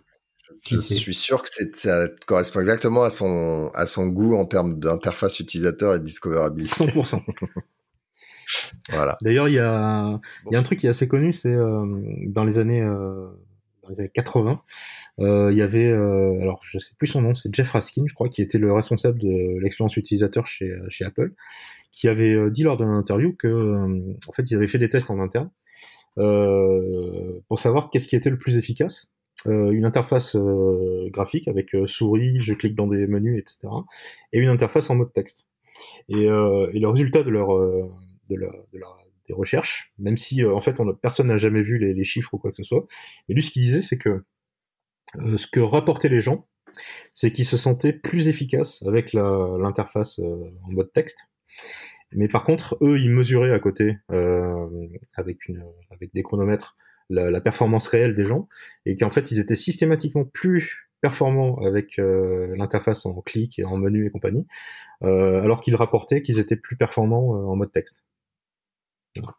C'est un peu un paradoxe un peu ouais, intéressant. Ça, ouais. Moi, je l'ai eu quand je travaillais à la Fnac et qu'on faisait des migrations de systèmes, des gens qui étaient habitués à la, à la ligne de commande et je sais pas si vous voyez encore des gens qui travaillent sur des des, des téléprompts qui euh, vont parler un, un mainframe derrière, mais vous les voyez, ils font et là, vous n'avez rien compris ce qui s'est passé. Le mainframe, il met 5 ans à rattraper euh, ce qu'ils ont dit, et puis paf, ils ont fini le truc. Et donc, eux, ils avaient une peur bleue de cette notion de souris, d'avoir à bouger. Euh, et donc, nous, on devait faire une migration web, et ils nous disaient, bah, nous, on veut pas avoir à utiliser la souris. C'est à l'époque de IE6, et là, et là, vous dites que ça va être compliqué. Mais euh, je, je, voilà, je, je, je, suis pas 100% étonné. Euh, enfin, Vim, c'est une autre catégorie là, mais je suis pas 100% étonné de, de ce retour. Donc on a on a jamais su les, les chiffres exacts. Hein. Donc c'était euh, juste ouais. un gars qui rapportait ce truc là, mais mais je pense que c'est intéressant euh, comme information. On va parler un peu de l'écosystème du coup. Alors, est-ce que toi tu utilises des plugins du coup? Oui, mais j'en fais même. J'ai créé quelques plugins. Oui, j'en utilise pas des masses. Euh, je suis plutôt dans la, dans la moyenne basse, on va dire. Euh, ouais. Voilà. Il y en a qui peuvent en utiliser jusqu'à plus de 100 ou etc. Moi, je suis vraiment loin de ça. Mais euh, ouais. C'est quoi ce, les connus tu vois oh, les, les, les, plus connus, franchement, le plus connu, c'est Surround. Euh, qui est créé par un, un, gars qui fait des super plugins qui s'appelle Team Pop. Euh, donc Surround, ce que ça fait, c'est que ça permet euh, plusieurs choses au niveau de, des, euh, des paires. Donc, euh, par exemple, euh, on est sur un, un, mot et on veut entourer ce mot avec des parenthèses. Et donc euh, là, ce qu'on va faire, c'est euh, bah, la séquence de, de caractères, c'est YSIW. Donc YS, c'est l'opérateur de ce round. Il a créé son propre opérateur, donc le verbe. Euh, IW, c'est un, un text object, euh, donc ça on n'en a pas parlé tout à l'heure, mais c'est assez, assez fou, qui, euh, qui représente le mot, euh, le mot euh, qui est autour du curseur.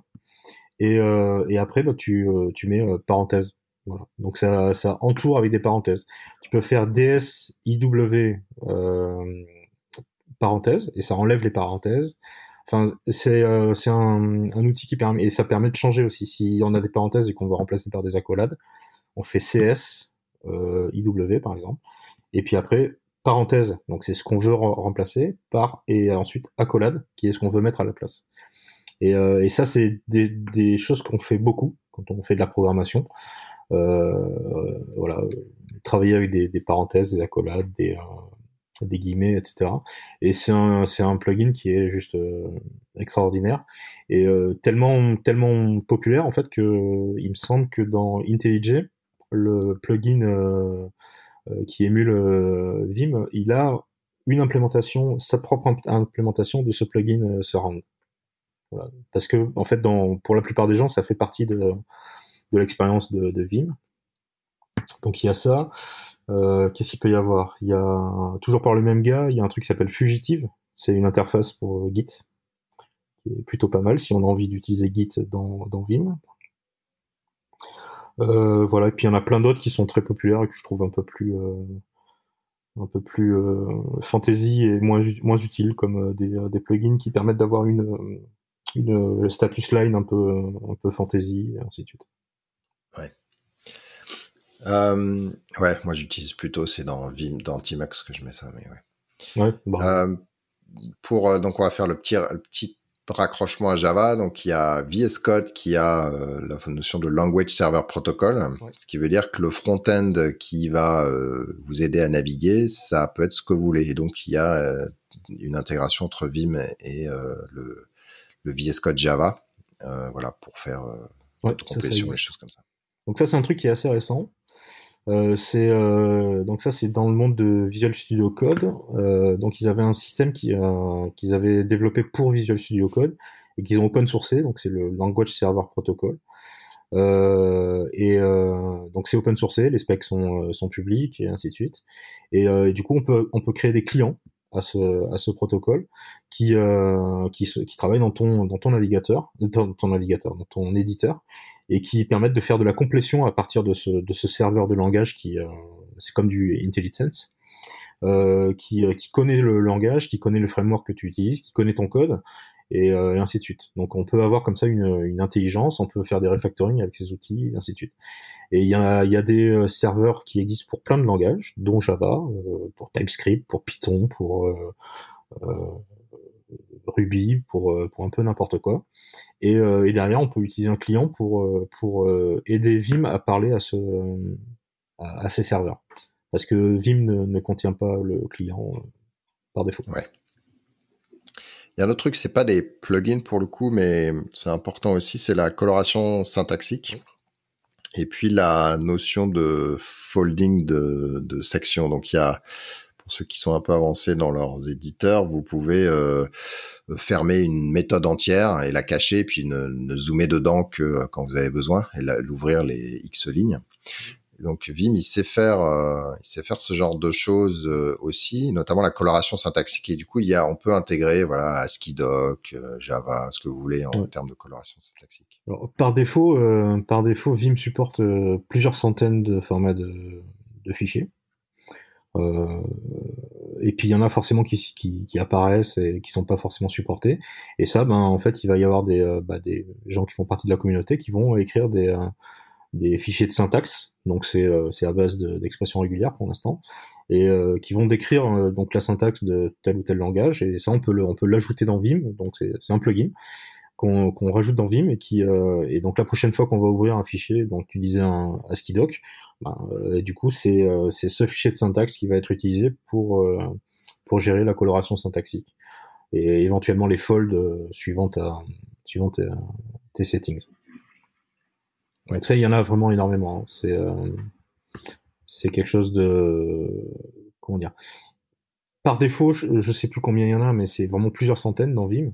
Et, euh, et après, bah, il y a plein plein de gens qui, euh, qui en font pour, euh, pour euh, tous les pour tous les, les nouveaux langages. Quoi. Je sais pas moi, Rust, Go ou tous ces trucs-là.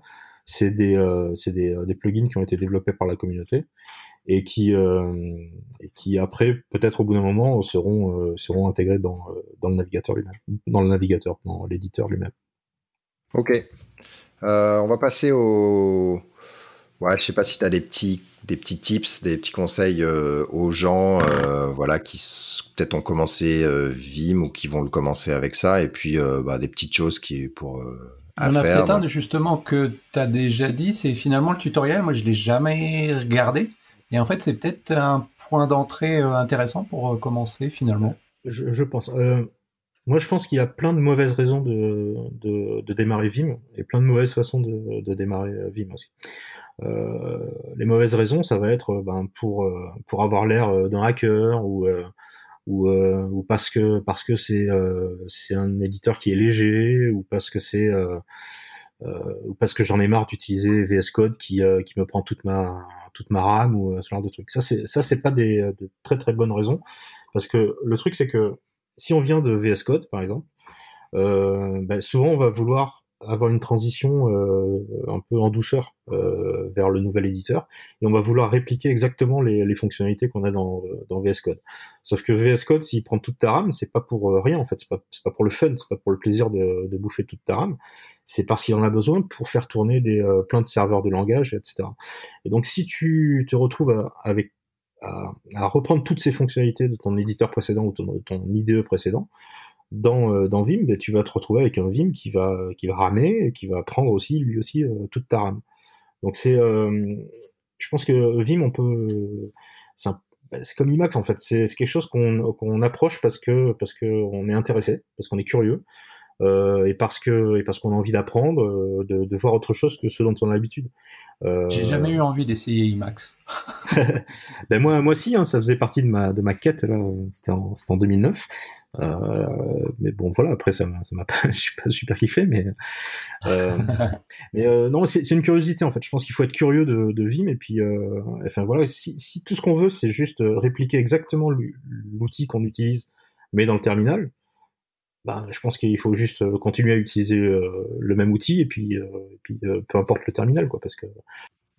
Typiquement, juste pour, pour, Java, je pense qu'il y a une barrière à l'entrée qui est, qui est, assez élevée. Alors, j'ai pas essayé le LSP et donc peut-être que ça résout ses problèmes, mais en mode Vim de base, faire du Java, il y a des choses où vous utilisez, vous vous en rendez même pas compte, mais euh, l'auto-import, le fait que l'import euh, il écrive en haut et que vous n'ayez pas à, l'écrire à la main, ça, ça, change tout. Les noms des packages, euh, qui vous créez un, un, fichier dans ce package-là et puis il y a le nom de package qui s'insère automatiquement. Tout ça, vous vous savez pas que ça, vous savez plus que ça existe en Java.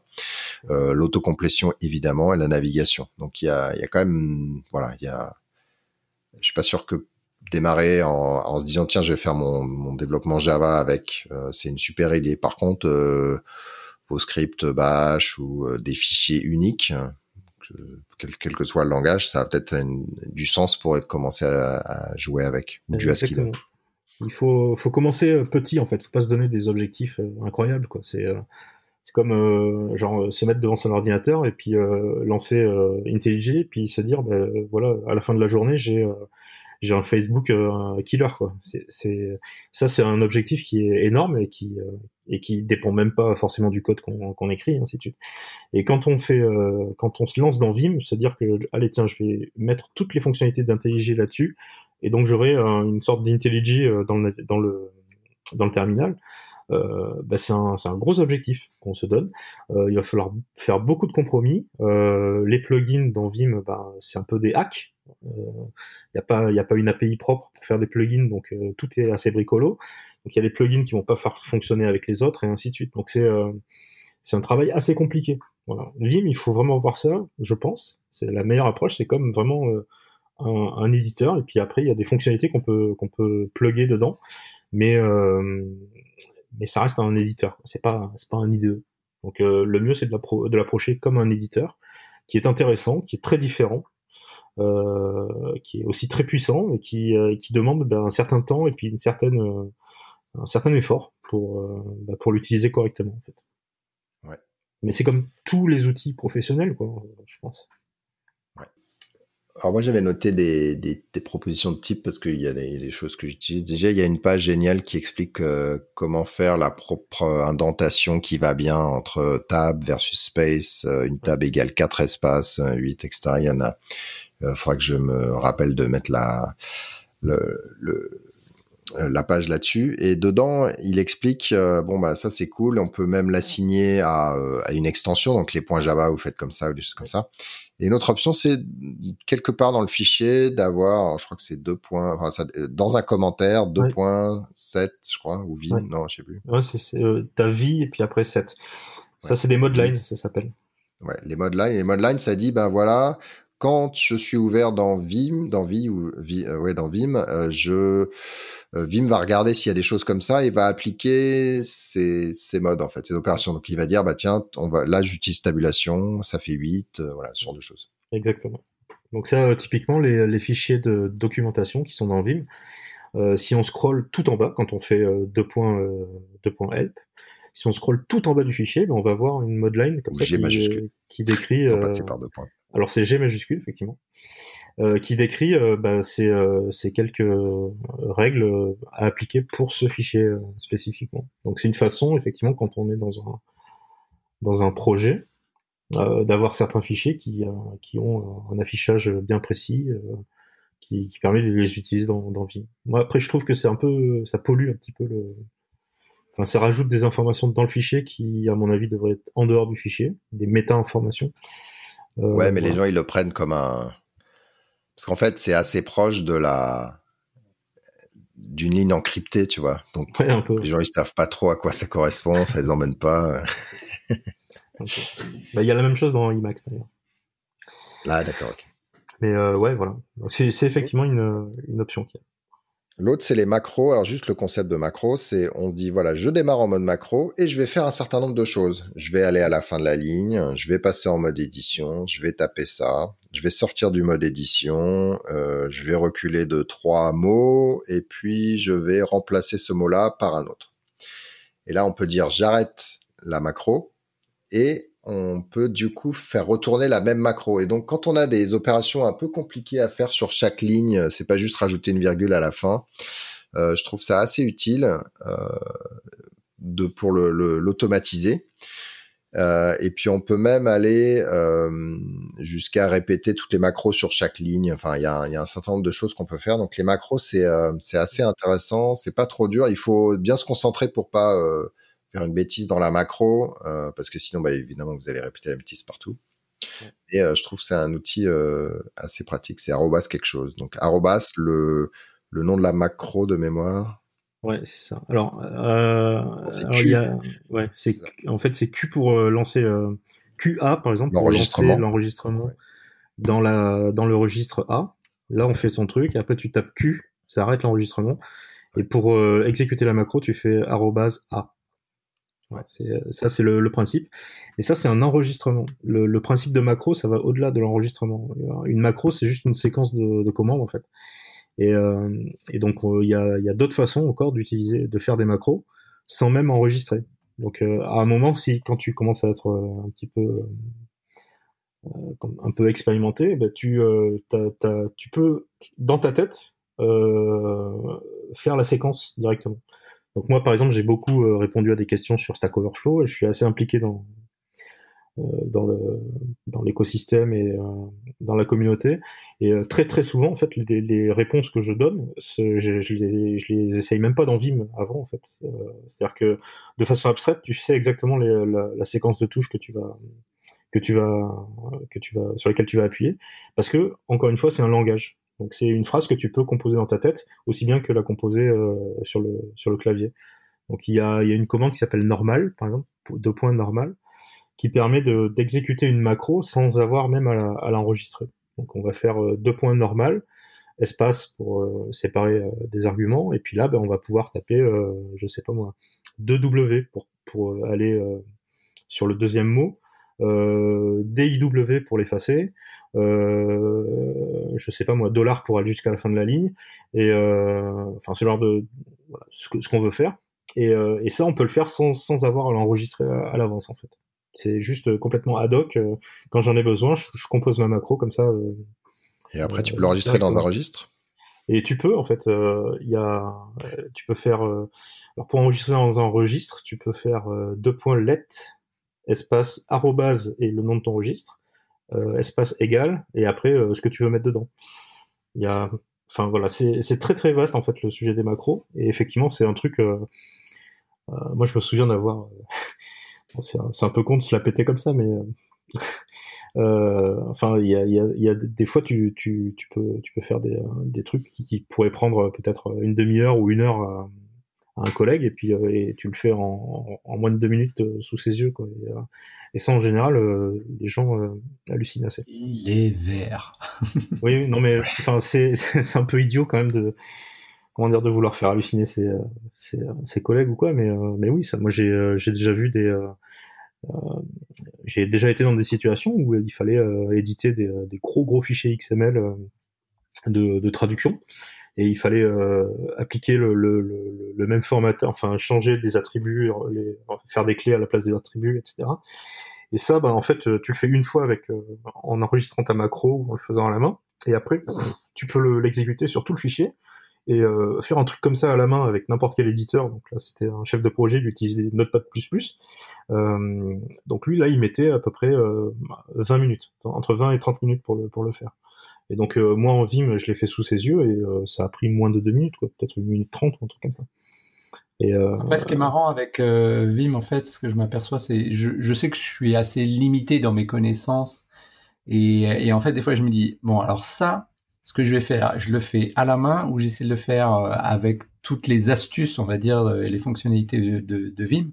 Et en fait, je suis là, ouais, mais attends, je crois qu'il va me manquer ça, ça. Bon, tant pis, c'est pas grave, je vais le faire encore à la main. Et des fois, je, je perds des opportunités pour apprendre un nouveau truc qui me permettrait d'être 100 fois plus rapide. Et pourtant, je sais que, ouais, mais là, je pourrais, enfin, je suis sûr que ça pourrait être automatisable. Là, juste, je fais, je fais ma petite macro et bam. Ouais. Et comme il dit, faut être curieux. Hein. Faut, faut être curieux. Parce qu'il faut ménager, euh, c'est ménager des moments en fait. C'est-à-dire que. Ouais, ouais. Ça, c'est un truc. Euh, donc, il y a un lien qui. Tu sais, c'est quand même l'investissement par rapport. À... Est-ce que j'investis le temps maintenant, mais est-ce que je, vais, je vais vraiment le gagner pour ce coup-ci? Non, je vais, je vais, le gagner pour les autres fois où j'aurais besoin de le faire. Bah, c'est le même problème que faire des, un script bash pour euh, pour faire un truc. là, sur le moment, bah, tu vas peut-être mettre euh, je sais pas moi, 20 minutes pour faire ton, ton script bash, donc euh, clairement. Mais après, les, toutes les prochaines fois, les, les 200 ou 300 fois que tu vas vouloir faire la même action, ben, tu gagnes. Clairement. Euh, mais je pense qu'il faut se ménager des moments en fait hein, où, euh, où, on, où, on, réfléchit un petit peu à sa façon d'utiliser l'outil et, et, éventuellement à chercher des, des, des, soit des fonctionnalités intégrées, soit des plugins, enfin des, solutions, des trucs qui permettent de, de l'utiliser un petit peu mieux. Ouais. Euh, moi, j'utilise pas mal les, les, expressions régulières, donc à appliquer sur une ligne ou sur l'ensemble du document ou sur un, un sous-ensemble. Donc c'est pareil, c'est en mode ex pour le coup, et puis là on fait s euh, slash, et puis bon là c'est une expression régulière. Euh, donc ça c'est c'est pas mal. Euh, J'utilise aussi le, les binding VI dans le shell, donc euh, moi je peux éditer mes commandes euh, notamment revenir au début de la commande, aller au milieu, avancer de trois mots, euh, voilà, remplacer. J'utilise, du coup, j'ai investi dans les binding Vim, Vim et du coup un VI et du coup je, je peux le faire avec. Donc c'est un petit changement à faire. J'ai plus sous les yeux, mais si vous faites une recherche sur internet, vous allez trouver. Euh, c'est genre c'est je sais plus quoi, 7 modes euh, et puis hop. Euh, et parce que je crois que ce par défaut c'est Emacs pour le coup, un truc comme ça. Et tout, moi je les connais pas. Donc euh, et le dernier, moi, que j'avais, c'est Vimdiff. Donc, Vimdiff, c'est un, bah, c'est un mode de, un mode de Vim où on édite deux fichiers, donc, euh, modérément, enfin, les mêmes. Et puis, du coup, on voit les différences, euh, visuellement. Donc, ça, j'utilise pas mal aussi pour, euh... Du coup, Git peut être, euh, peut être paramétré pour utiliser Vimdiff pour afficher les, euh, bah, les diffs ou les, ou les, ou les merge, merge conflict. Ouais. Ça, c'est, un réglage qu'on fait dans Git. Et on peut donc utiliser Vim pour tout ça, effectivement. Moi, moi pas trop, en fait. Euh, J'avoue que je préfère une, un outil de diff euh, graphique, mais euh, voilà. D'accord. Et ça existe. Ouais. Il y a, sinon, euh, tu, parlais des, euh, du, dans le shell, là. donc, moi, moi je n'utilise pas, pourtant, depuis le temps que j'utilise Vim, je pourrais, mais je préfère garder les, réglages par les, les par défaut parce que en fait j'ai appris à utiliser ça il y a très longtemps et voilà j'ai trop l'habitude. Euh, mais par contre si, euh, tu veux éditer une commande tu peux faire euh, CTRL X, CTRL E et ça t'ouvre euh, ça t'ouvre la, la, commande dans, euh, dans ton dollar editor. Donc si c'est Vim, ben, ça t'ouvre la commande dans Vim et tu peux l'éditer dans Vim directement. Alors ça, ça m'arrive, mais toujours par accident. Ah ouais C'est-à-dire que je sais que ce mode existe et de temps en temps je tombe dedans et je sais pas pourquoi. Donc c'est CTRL X, CTRL E. Ok. Voilà. Donc, moi, moi j'ai tendance à préférer plutôt euh, d'utiliser vraiment Vim pour éditer plutôt que d'utiliser un faux Vim euh, dans, dans la ligne de commande. Je, euh, de la même façon que je trouve que les, les émulateurs de Vim dans, dans les IDE, etc., sont pas sont pas aussi satisfaisants que le vrai Vim. Mais je trouve que Enfin voilà, c'est pas le pas le vrai truc et ça me ça me gêne un peu. Donc je préfère utiliser le, le vrai Vim quand je peux. Et tu veux dire dans ton shell CTRL X CTRL E? Bon, En tout cas, ça marche pas sous Mac. Mais... Si, si. Ou c'est CTRL X E, mais. CTRL X. Il m'affiche, il m'affiche le CTRL X pour une raison bizarre. Bah après, il faut que ton euh, la variable d'environnement euh, dollar $editor, ça soit euh, Vim. Oui, mais ça l'est. Ah, ça y est, tiens, il y a un truc. Ah, et après, il y a entrée à faire. Bon, je vais, je vais trouver. Donc ouais, j'utilise ça plutôt que éditer dans la ligne de commande elle-même. Ok. Euh, alors, il y a plein de choses pour aller plus loin. Vous pouvez demander à Guillaume un livre sur Vim et ne jamais lui rendre. Donc, moi, j'ai Practical... Ouais, j'ai Practical Vim. Donc, en fait, si Guillaume n'utilise plus Vim, c'est de ma faute. Ah merde. Qui est là depuis... J'ai plus mon bouquin. Depuis, je sais pas quel âge, mais il doit, ça fait au moins 2013, tu vois. Facile. comme ça. Mais je suis pas euh, rancunier, je t'en veux pas quand même. Je me dis qu'un jour tu me le rendras peut-être. Là, tu vas me dire, il y a le confinement. Il faudrait que je te l'achète et que je te l'envoie sur via Amazon ou la Fnac. Non, Amazon il livre plus de toute façon. Quoique Vim, ça fait partie des trucs essentiels, non? C'est toujours la question en fait. Est-ce qu'ils vendent de Vim au tabac? Ouais. en tout cas, c'est en forme de type. Donc ça, c'est du coup chaque morceau et vous n'êtes pas obligé de lire le livre en entier pour comprendre Vim. Donc vous lisez un, puis petit à petit vous avancez. Euh, il explique la philosophie plutôt pas mal. Il l'introduit au fur et à mesure. Donc moi, en fait, je me suis retapé en lecture rapide le livre pour préparer cette interview, par exemple.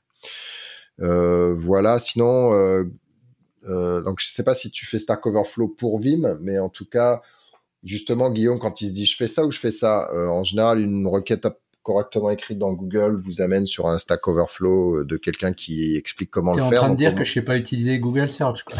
Merci. Tu as choisi de pas faire l'effort, mais ça c'est pas. je l'ai dit. Il y a des chances de tomber sur une de mes réponses hein, parce que je suis le, numéro un euh, en réponse sur le tag Vim sur Stack Overflow. Donc, euh. ah la classe. Il y a des chances qu'on se soit rencontrés comme ça. You're Viming it wrong. Euh, voilà, d'autres choses. Un Vim 9, c'est quoi? Alors, c'est qu'est-ce qu'on rajoute dans un truc euh, qui a déjà 20 ans d'existence? Qu'est-ce qu'on rajoute? Bah, Plein de choses en fait qui sont euh, qui manquent en fait ou que les utilisateurs pensent que ça que ça pourrait l'améliorer. typiquement, il n'y a pas eu de tab pendant très longtemps et ça, ça a été rajouté en 2000. dans VI, il y a un truc dont on n'a pas forcément conscience, mais dans VI, par exemple, il n'y a pas de coloration syntaxique. Donc ça, typiquement, c'est une fonctionnalité qui a été rajoutée dans Vim, qui n'existait pas dans VI et, euh, et, ça change beaucoup beaucoup les choses. Euh, les, les text objects, c'était euh, donc le text object, c'est un, un, un, type de, de, de, mouvement un peu spécial euh, euh, qui n'existait pas dans, dans VI et qui était rajouté dans, dans Vim. Euh, donc là, pour la version 9... Tu peux en parler d'ailleurs des les text objects. Text on a parlé un petit peu là, c'est le surround, etc. Donc c'est I et après quelque chose. Alors, bah, du coup, il y a une illustration qui avait été faite par le mec qui a écrit le bouquin dont tu as parlé, Practical Vim, qui, qui est pas mal. Donc je vais vous la décrire. Je sais pas si ça va bien passer. Imaginez un, combattant de kung-fu qui saute en l'air et qui balance un coup de pied dans la tronche de, son ennemi. Donc ça, c'est euh, ça, c'est ça représente les motions, c'est-à-dire que euh, les motions euh, de base, donc c'est va d'ici du curseur jusqu'au prochain mot, jusqu'à la fin du paragraphe, etc. Ça va dans une direction. Les text objects, bah, c'est le, le, combattant de kung-fu qui saute en l'air et qui fait le, grand écart et qui balance un coup de pied à deux ennemis en fait. Et donc ça, ça veut dire qu'il y a le curseur et, et la, zone couverte par, le, mouvement, ça va dans les deux directions, euh, avant et après le curseur. typiquement, quand on est sur un mot, euh, le text object IW va couvrir le mot en entier. Quand on est sur euh, à l'intérieur d'un tag de HTML ou de XML, le, le, le text object IT va couvrir l'intérieur, enfin tout le texte qui est à l'intérieur de, de, ce tag, euh, et ainsi de suite. Donc il y en a, il y en a, il y en a pas mal qui, qui existent par défaut, puis on peut en rajouter euh, soi-même. C'est pas, pas très compliqué. et, il y a euh, extérieur aussi, c'est-à-dire qu'il y a cette notion de intérieur et extérieur. Intérieur et extérieur. Donc, euh, typiquement pour un tag, ou pour, pour des parenthèses. Donc on, on, est entre deux parenthèses et on va on va taper, je sais pas moi, pour enlever tout ce qu'il y a dans les parenthèses. On tape DI parenthèse et ça enlève tout ce qui est à l'intérieur des parenthèses. Et si on tape DA parenthèse, ça va enlever aussi les parenthèses elles-mêmes. Donc il y a cette notion de à l'intérieur et à l'extérieur. AW, ça inclut le mot et l'espace autour. Oui, c'est ça. Et euh, voilà, donc il y a tout ce, tout ce langage-là, c'est extrêmement puissant en fait, parce que on s'aperçoit vite qu'il y a plein plein de choses qu'on pourrait faire euh, un peu à force de faire des euh, droite, droite, droite, droite, droite, etc. Arrive à couvrir exactement ce qu'on veut. Mais en fait, il y a plein plein de, briques comme ça, d'atomes par défaut dans Vim qui couvrent ces besoins-là. Et puis après, on peut les étendre avec, avec des, euh, des textes objects euh, personnels et euh, voilà. Tout ça c'est ça c'était pas mal expliqué là dans le livre que tu ne m'as toujours pas rendu Emmanuel.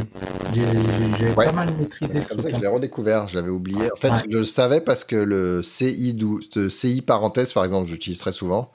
Mais j'avais pas internalisé le fait que i était une commande générique qui s'appliquait aussi autrement, en fait, pas obligé de d'appliquer une, une opération devant un opérateur devant. Alors, en fait, en fait, si. Euh, I, la seule, le seul cas où il existe par lui-même, I, c'est quand on, euh, quand on veut passer en mode insertion. Quand tu es en text object, en text object, c'est vraiment IW ou euh, I parenthèse, etc., ou A parenthèse. Le I en lui-même, il n'a pas de, il a pas de sens propre dans, dans ce cas. non, je voulais dire le C de, tu fais forcément ah un C devant, Oui, tu fais forcément un C. Ah, ok, d'accord. C'est euh, opération. Donc, est-ce que je veux changer, effacer euh, Opérateur suivi d'un texte object. Ça, c'est ton complément d'objet direct. Et après, éventuellement, tu peux rajouter un complément circonstanciel de, manière qui va être le nombre de, fois que tu veux faire ça. D'accord. Donc, tu peux dire. Euh, ça, j'avais internalisé. Ouais, vas-y, vas-y, finis. Tu peux faire C2AT, par exemple. Et C2AT, ça va changer.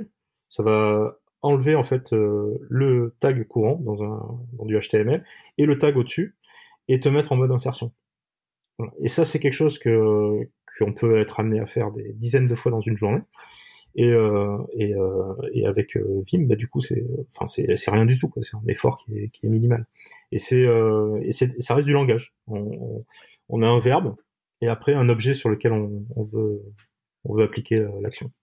D'ailleurs, deux, deux, choses qu'on n'a pas expliquées, c'est qu'on peut aussi dire, voilà, je suis au niveau du curseur et je veux euh, C, donc je veux changer, je veux effacer tout ce qui est entre le curseur et le prochain F majuscule. Donc ça, c'est euh, C... Euh, F, F majuscule. Voilà, c'est F comme find et puis F majuscule, puisque c'est ça qu'on cherche.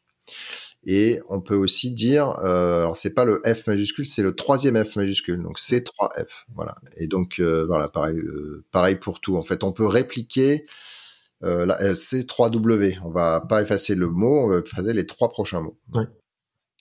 Donc ça permet d'être extrêmement précis dans ce qu'on veut faire. Et euh, Donc euh, pour revenir à l'exemple de, de, votre fois, c'est très rare de vouloir d'avoir comme envie ou comme besoin de déplacer le curseur de trois caractères vers la, vers la gauche. Ça, ça n'existe pas en fait comme besoin. C'est juste que quelque chose qu'on fait parce que ça nous permet d'atteindre un objectif qui est un peu plus haut, niveau, qui est de déplacer le, curseur au début du mot. Voilà. Et donc, euh, dans Vim, on va plutôt avoir tendance à déplacer le curseur au début du mot plutôt que faire des, mouvements un peu idiots comme ça. Genre, euh, bah, si on est avec HJKL, bah, H, H, H, H, H, ça, ça n'a pas de sens. C'est euh, nul, en fait. C'est comme euh, flèche, flèche, flèche ou quoi. C'est euh, euh, du coup, on va plutôt utiliser des, des, mouvements comme ça qui sont très précis et qui font exactement ce qu'on a en tête. Et ça, c'est une puissance de Vim qui est assez extraordinaire. Ouais, mais par contre, effectivement, c'est mieux d'utiliser un peu tous les jours parce que ça s'oublie. Enfin, ah oui, certainement. Dit Guillaume, c'est qui, voilà, faut c'est comme le vélo, mais il y a quand même beaucoup de trucs. Et pour en revenir à Vim 9, euh, parce que c'était ça à la base, euh, du coup là, euh, ce qui est prévu comme changement, ça va être un changement au niveau du langage de, script, qui va être une nouvelle version, un peu plus, enfin beaucoup plus rapide d'après les, benchmarks, et un peu plus pro, on va dire, moins moins bricolo, un peu un peu un peu mieux pensé. Donc ça, c'est une des évolutions qu'il va y avoir dans, Vim 9, ça va être ça. Et, euh, un, des autres aspects qui a été annoncé, mais euh, je sais pas où on en est sur l'implémentation, c'est qu'actuellement, en fait, on peut écrire des plugins dans plusieurs langages. On peut l'écrire avec le, langage de script de Vim, on peut les écrire en Python, en Ruby, euh, en Lua, en qu'est-ce qu'il y a d'autre? En TCL, en qu'est-ce qu'il y a d'autre? En Perl aussi, je crois et en Shem aussi. Euh, donc il y a, plusieurs langages et, euh, euh, l'idée là c'est un peu de, de progressivement déprécier ces, ces, interfaces pour les remplacer par une, une, interface plus générique qui permettrait d'écrire des plugins dans n'importe quel langage. Voilà. Donc ça, c'est une des avancées qu'il va y avoir dans, dans Vim 9. Donc effectivement, même après 20 ans, mais il faut quand même un binding statique de Vim vers l'exécuteur du langage. Non, ça va se faire via une interface RPC a priori un truc dans, dans ce genre. D'accord, parce que c'est ça, c'est un truc un peu chiant aussi dans les dans les plugins, c'est qu'on se dit ah j'installe le plugin machin et puis il se passe rien et on sait pas si c'est nous ou si c'est autre chose. Et un une des raisons potentielles, c'est que en fait votre Vim euh, il a été compilé euh, mais sans le binding vers l'interpréteur euh, Ruby par exemple. Je sais pas si Ruby, je crois que Ruby aussi. Oui, il y a Ruby, il y a Python. Voilà, et du coup c'est euh, du coup, faut aller vérifier, euh, notamment quand on est sous, Mac. Voilà, faut avec Homebrew, on va on va aller vérifier que le, binding a été mis. Sinon, faut changer la, la configuration. Voilà, c'est tout ça, c'est un peu chiant. Et puis surtout quand il réinstalle Vim, des fois il oublie qu'il avait fait le binding. Donc il faut se dire tiens, ça marche plus, mais ça ça venait de ça. Voilà, il y a un peu pénible ça. Bah, tout ça, c'est très lourd et ça, ça a un impact sur l'expérience utilisateur. Ça veut dire que euh, typiquement, quand on va vouloir utiliser Vim pour euh, la programmation, enfin pour un usage un petit peu avancé et quotidien, etc., le, Vim par défaut qui est sur, euh, sur ta distro ou sur Mac ou n'importe quoi, c'est souvent un Vim qui est un petit peu qui est limité. En fait, c'est un build où il n'y a pas justement il n'y a pas d'interface Ruby ou des choses comme ça. Et donc du coup, toi, tu peux pas installer tes plugins ou alors tu as, plein de limitations. Donc au final, tu installes toujours un Vim un gros Vim en fait qui va contenir tout ce dont tu as besoin. Et avec ce, changement là qui, qui s'annonce là de progressivement se débarrasser de, ces interfaces, ça voudra dire que n'importe quel Vim par défaut que tu as sur ton, euh, conteneur ou n'importe quoi, euh, bah, tu pourras utiliser euh, des, plugins qui seront écrits avec la nouvelle interface universelle. Donc clairement, en termes d'expérience de, utilisateur, pour installer les plugins, les maintenir et tout ça, tout est beaucoup plus simplifié. Et, et après derrière, euh, au niveau euh, au niveau maintenance du code de Vim euh, en propre, bah, du coup ça fait plein d'interfaces qui disparaissent et donc du coup beaucoup moins de code à, maintenir au profit d'une interface unique et clairement ça, aidera aussi à, bah, produire des, fonctionnalités plus rapidement et ainsi de suite. Donc tout ça c'est plutôt pas mal. Ok. Un mot de la fin ou on s'arrête là deux points Q. échappe de points Q parce que je répète, échappe c'est ton outil magique. Tu peux, tu peux rarement taper. Tu peux t'échapper. Tu peux rarement taper trop d'échappe en fait. Tu peux toujours faire échappe, échappe, échappe. Ça, en, général, ça retombe sur le mode, euh, le mode de base, sauf des cas un peu particuliers. Non, mais euh, comme mot de la fin, je sais pas trop. Euh, Vim, ça vaut le coup, je pense. C'est un, outil intéressant. Euh, moi, j'aime bien. Ça m'a. Euh, franchement, j'étais pas très bon en expression régulière avant de me mettre à Vim, et, depuis, c'est devenu un truc central à, ma vie. Donc voilà. Si vous avez envie de devenir meilleur aux expressions régulières, ben, Vim, c'est un bon outil pour ça. voilà. Sinon, voilà. Pas, pas grand chose d'autre à dire. voilà, petit message sponsor. je contribue à la création d'une nouvelle euh, conférence euh, sur le dev front, euh, voilà, qui s'appelle Frontside, qui aura lieu à la fin de l'année à Paris.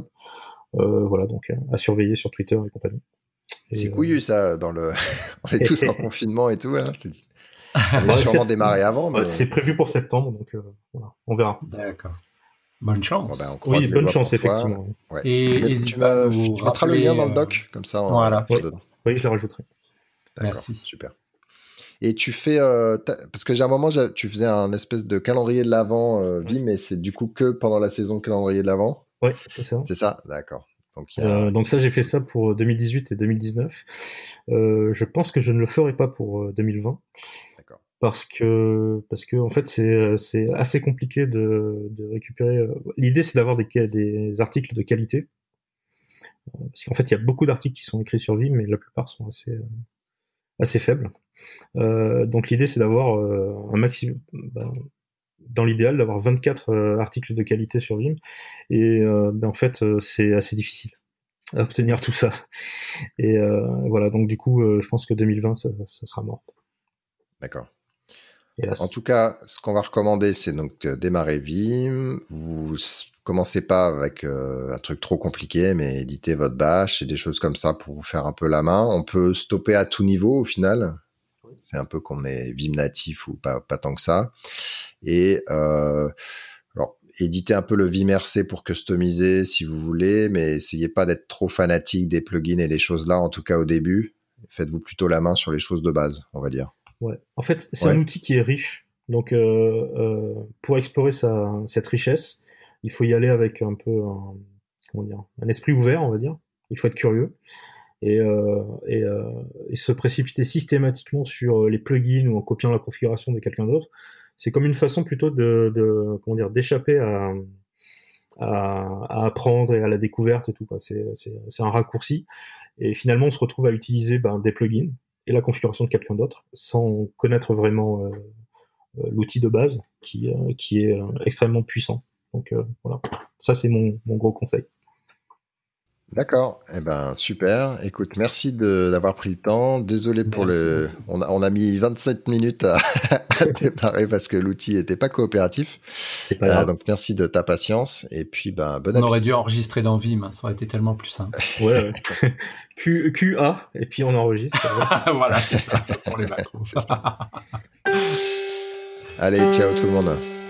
Ciao, merci.